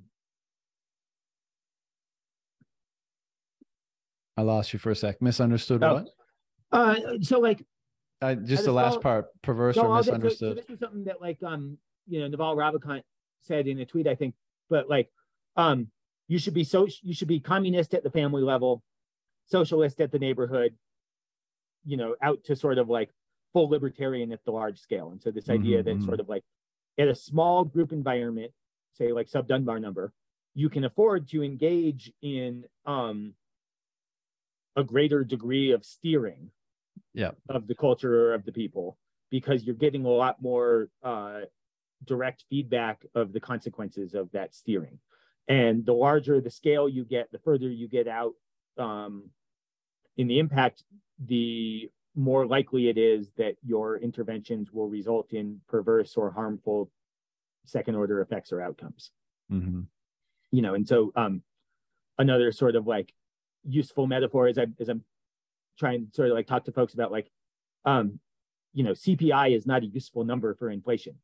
It's about as useful as sort of like what's the average temperature in the United States today. Now go plan what clothing you're going to wear. Right. uh. You're good with these. These are all really good. They're all stolen. Not, I don't necessarily remember where I got them, you know, but um, a lot of you know yeah, a lot of Saylor, a lot of Jeff Booth, a lot of right, right, right. You know, like yeah, we all. I mean, we all consume so many people's thoughts and stuff. Like it's, it's hard to distinguish now whether it was an original thought or you know implanted in there somewhere by somebody else. But you yeah. know, it, it is interesting that as you're saying that, and of course I agree. Like you know, the the more separation, the more noise in the system, the less fidelity has the feedback, and therefore. Uh, the the less able you are to marry you know the two forces or the two ends of the spectrum or whatever and then you know by virtue of that kind of perversion and all the other things that cause it as we've been discussing in the individual they feed like their signal that they're sending back to that thing is is of a particular kind as well. And so not only is it itself perverse but it also gets kind of mangled up along the way back. And it, it's this feedback loop of I was, I was picturing a spiral, right? Like yeah, yeah, and, I, and, and I think this is literally why uh, you know the, the, you can't separate you know the the perversion of the perspective and the the fiat mindset or whatever we want to call the sort of neurosis that at least everyone to some degree experiences in in the world today and the manner in which we engage our environment you know i.e nature and how we sustain ourselves and what we seek to extract from the world in order to create and manifest um, like they're obviously very closely related. And if one is broadly speaking sick, it's going to have a a sick impact on the other, you know, and vice mm-hmm. versa. And and I think this is why it's it's so again another exciting thing about Bitcoin is that if it really is kind of uh, reorienting perception in a certain way, causing people to recapitulate or reconstruct or re-understand many different things from kind of a fundamental level up and therefore allowing them to become a more clear thinking uh, truth oriented or integrated individual again for kind of a lack of a better term then that will feed back into uh, their impact obviously on on the world and the environment. And i think that's the way we correct for both of those things basically. Uh, and that you know that's one of the uh, an, another thing that makes bitcoin so beautiful and why you know there's there's there's kind of this savior aspect of it is because it helps to reorient the individual in such a way that they're able to to contribute in a manner that's far more harmonious let's say with their environments be it social or or natural. And without uh you know con- more harmonious but still in service of creation in service of production in service of manifesting what's what's most important or what's most valuable. And so and also um, more free and more um uh aligned with reality. Yeah well there you go there you go.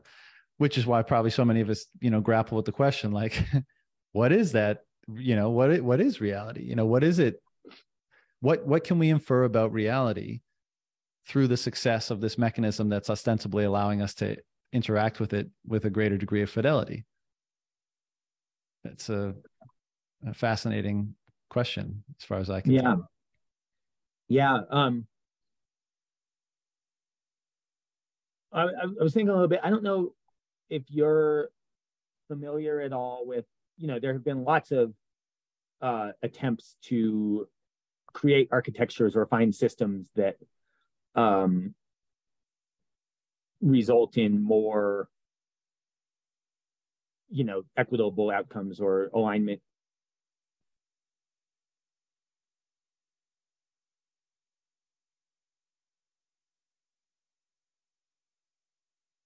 with nature and one of them I have you seen that at all you Nope, cut out for yeah you Shoot. cut out for a second again um what you, you were So this- saying have a- i seen a, um, this this way of thinking or this orientation toward the world that came, I think, out of the Santa Fe Institute uh, kind of circles called Game B. Have you heard of this at all?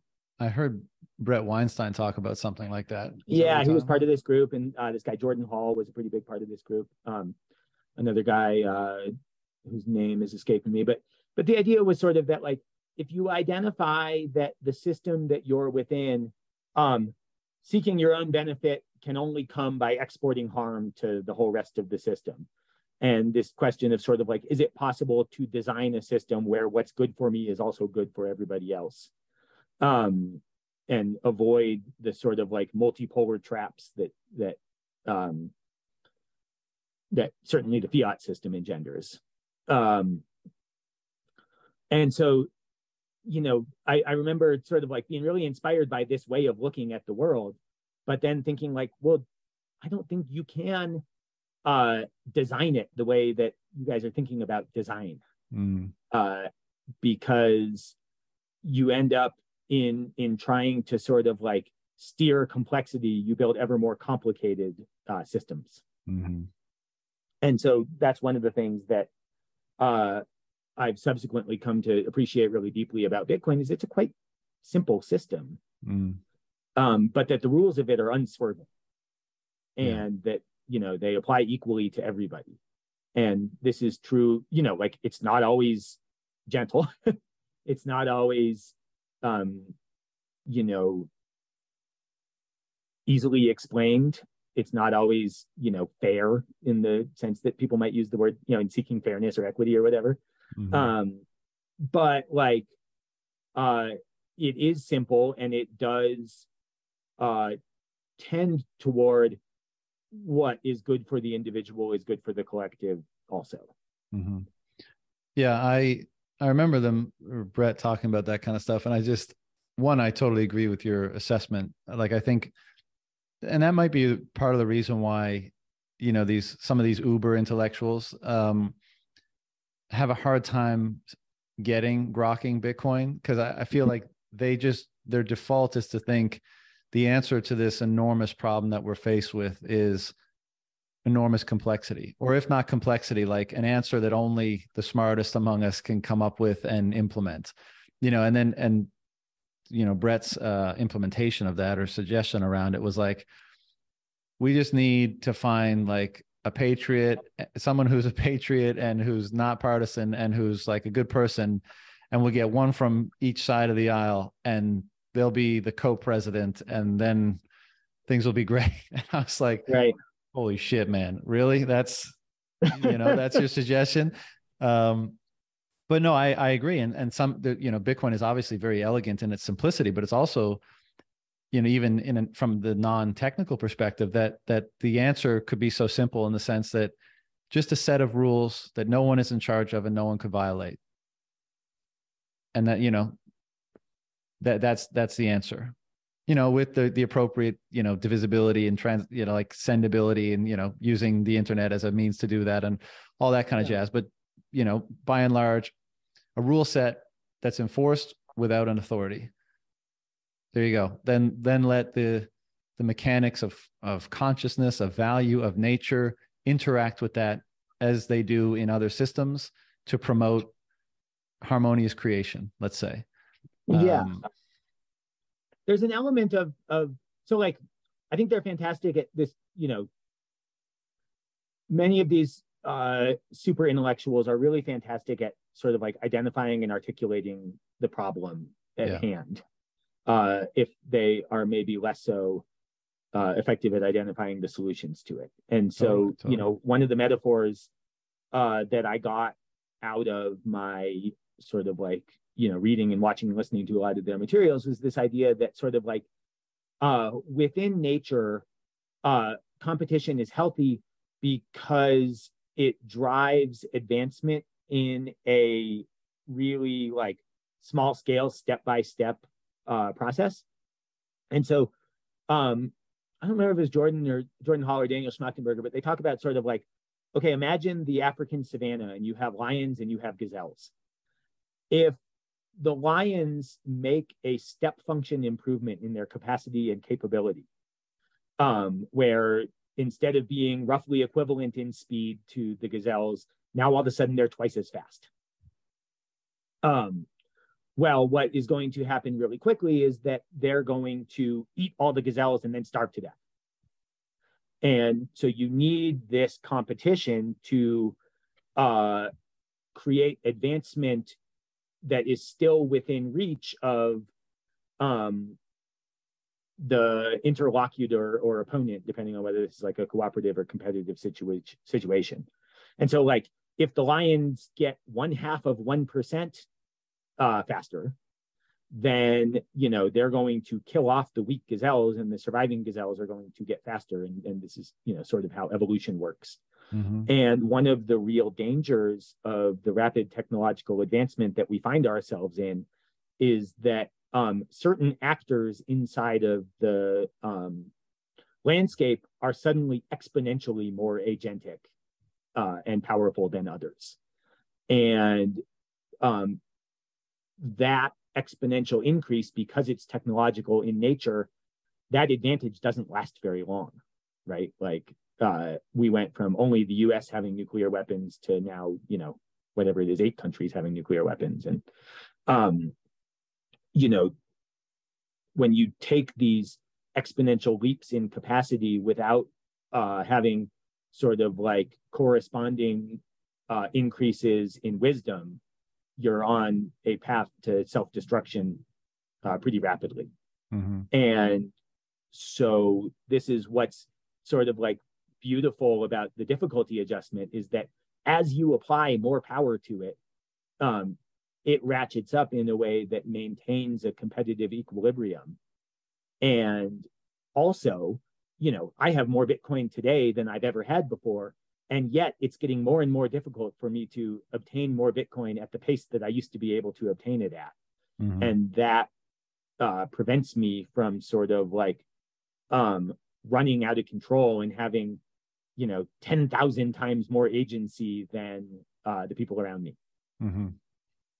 Yeah, and the other beautiful sort of um, regulating mechanism by virtue of it not being able to be cheated. I mean, you can't perpetuate your position at the top basically artificially. Right. So like you Correct. may have 10,000 Bitcoin, but once you spend them, they're spent into the economy. They flow to the people that provided value, you know, and so that's a, a far more fairer system where presumably, again, another equilibrium would be found between people who you know want to avail of products or services, value generally, and those who are capable and willing of providing them. Um, so you know, I guess it's not that because you bring up you know the issue of the one that I always get stuck on is nuclear weapons, right? And like you, you know, we live in a a world of nuclear arsenals, and power is still, you know, even though people will be far more impervious to theft, let's say, and over the course of time, that'll dramatically change, you know, the ability of government to exact tribute from people, you know, to taxes, both direct and indirect through inflation, and that means it'll shrink, and that you know the whole landscape of institutions and governance and power will change dramatically.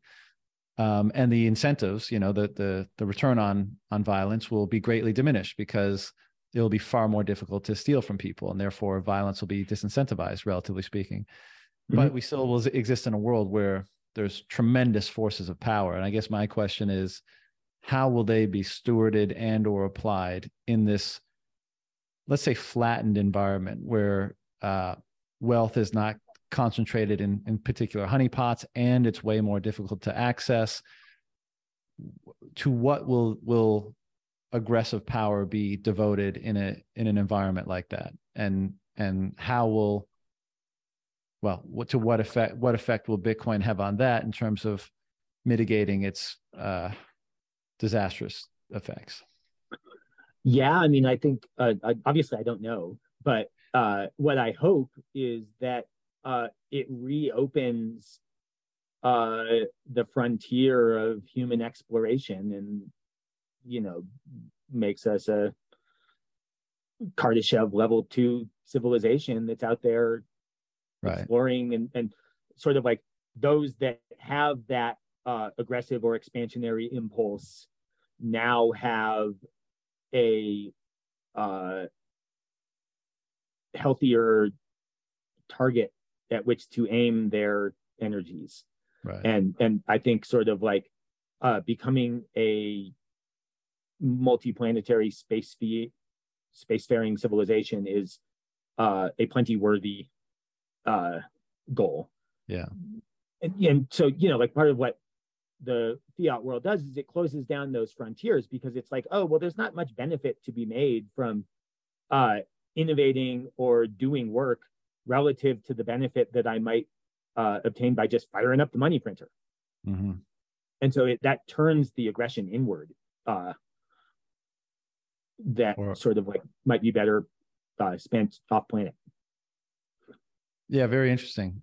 Um, basically, recommissioning our sources of destructive power for other purposes when the return on violence is greatly diminished. And so the, those people that would otherwise have that inclination and perhaps also those resources would have to say, well, what's the best application of them now? If it's not yeah. to to threaten or coerce.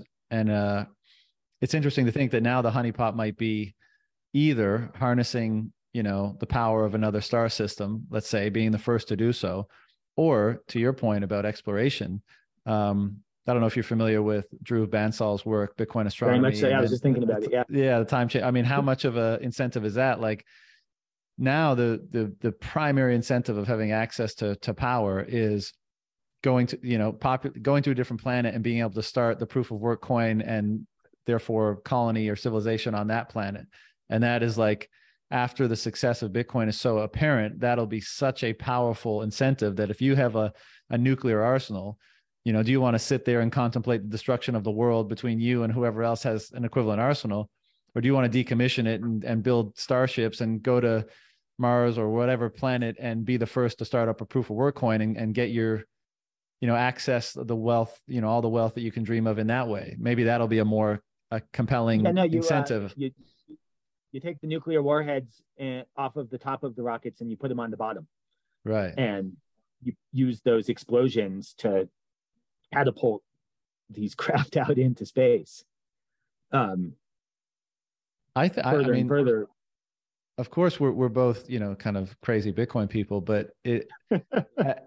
I'm sure, and I'm sure there'll be other interesting theories that pop up over the years. But at the moment, like the incentive to basically populate the galaxy that's driven by, you know, the uh, well the incentive to be the one to start a proof of work chain or you know on those yeah, respective planets. Yeah. I mean seemingly you couldn't think of a, a stronger incentive right? Money is the is the primary incentive basically. And if you can be the first to arrive on one of those planets and put in the risk and the work and the capital to populate them and get get a colony going um, and you're able to be the first one to start mining on the proof of work coin for that planet then there's a tremendous incentive there. And might that be the thing that really drives uh, exploration you know off of earth right. and into the galaxy? Yeah i mean in the in the bitcoin astronomy pieces uh drew talks about sort of like um on the way like okay you want to mine asteroids how are you going to fund your asteroid expedition? And it's like well how you're going to fund it is you're going to do proof of work mining on this coin using the solar panels on your device during the three years it takes to get to the resources you hope to mine. Mm. And now you have the money to bootstrap the next round of satellites that you're sending out, or you know, now you're um, you know, you you sort of like have this energy-based mechanism for bootstrapping advancement rad that uh is positive rather than negative sum. Mm-hmm. Yeah. I'm on board, man. That's a I, I'd love yeah, it if, if, that's, if we handled the nuclear issue in a in a way like that. That would be uh, that would be great. And another yeah, so it's in the past instance, but on a on a galactic scale. Yeah, yeah. Bitcoin fixes this once again. Um, you mentioned Hunter Tom- before we shut it down, but you mentioned Hunter yeah, yeah. Thompson in your uh, in your message to me. What was the the relevance of that? Do you remember? Mm, or and or if there's anything you wanted to cover that we haven't touched on yet then fire away. Yeah i mean i think it was related to just sort of um the benefit of being an individual and uh pursuing your independent path as the muse strikes you rather than necessarily um choosing from the menu that is presented to you. And um so, you know, when so Hunter Thompson, um, just as a, maybe some background for why I mention it, um, I had the incredible good fortune of, you know, a very alternative oriented education as a kid, and um, so the the man. Mean? Um, so I, I dropped out in fourth grade, halfway through fourth grade, and Sweet. um, be largely because I wasn't satisfied with the education that was being provided me by sort of like in fourth schooling. grade. Yeah, I'm, i mean, my mom, awesome. you know, really enabled it for me.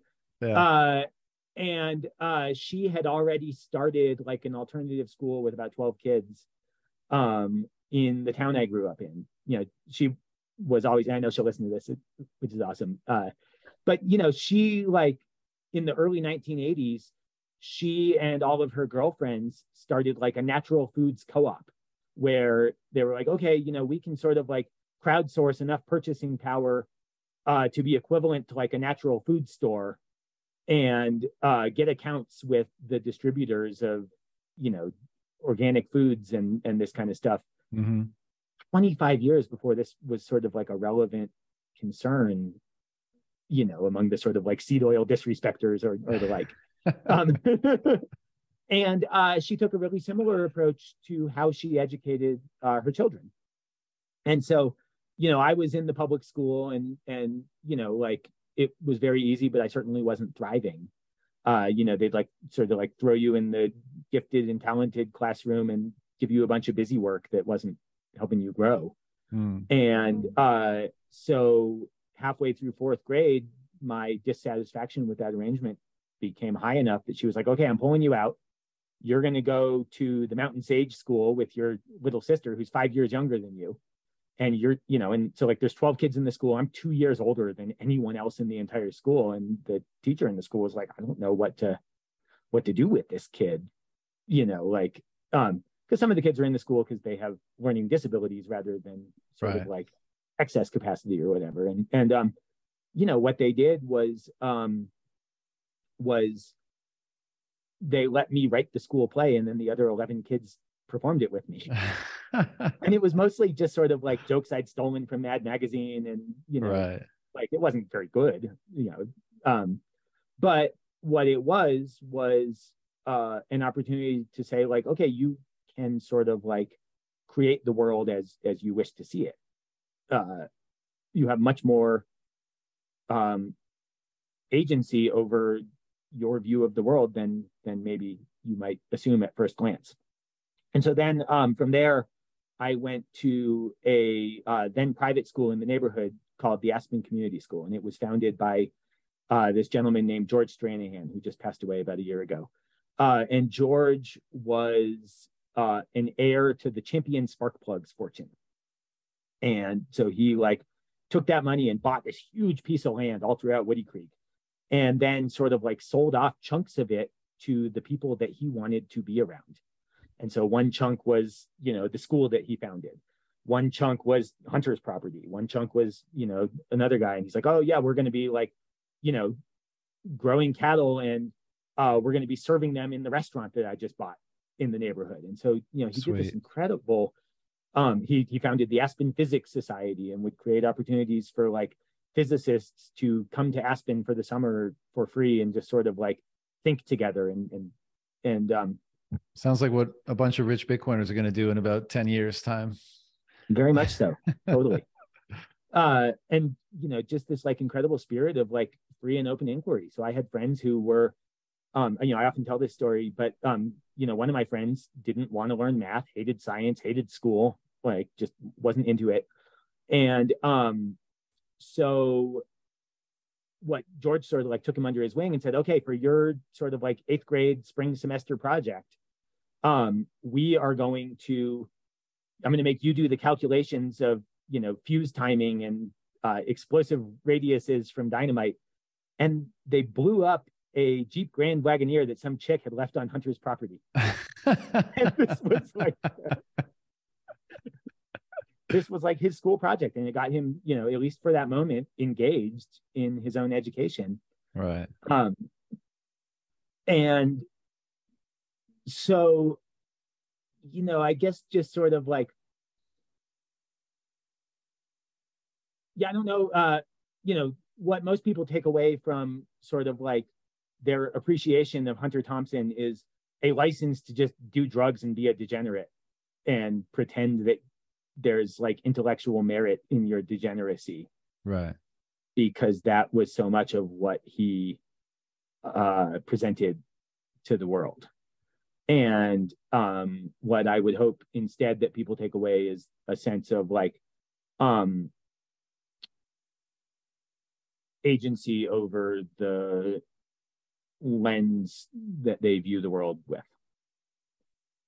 That's a awesome point uh, I couldn't agree more. And all I'll say, because that's a great place to leave it, is I can't wait until, by virtue of more people having more disposable time resources, being less in states of artificial deprivation, and being less subject to the subsidized and provided um, industrial slash government education that we have today, that more people, you know, budding, forming minds will have access to alternative forms of education that will be far more imbued with you know that type of wisdom and experiences that are more catered to their natural interests and talents and you know one can only think that once we have a generation of people that were educated and exposed to those ideas and methods of learning and perspectives and and stuff at a young age i mean uh, I mean, you can't even can't even imagine what the products of that would be. But um, it's always been something that I've been super interested in and you know both critical of the existing state of things but very excited for you know what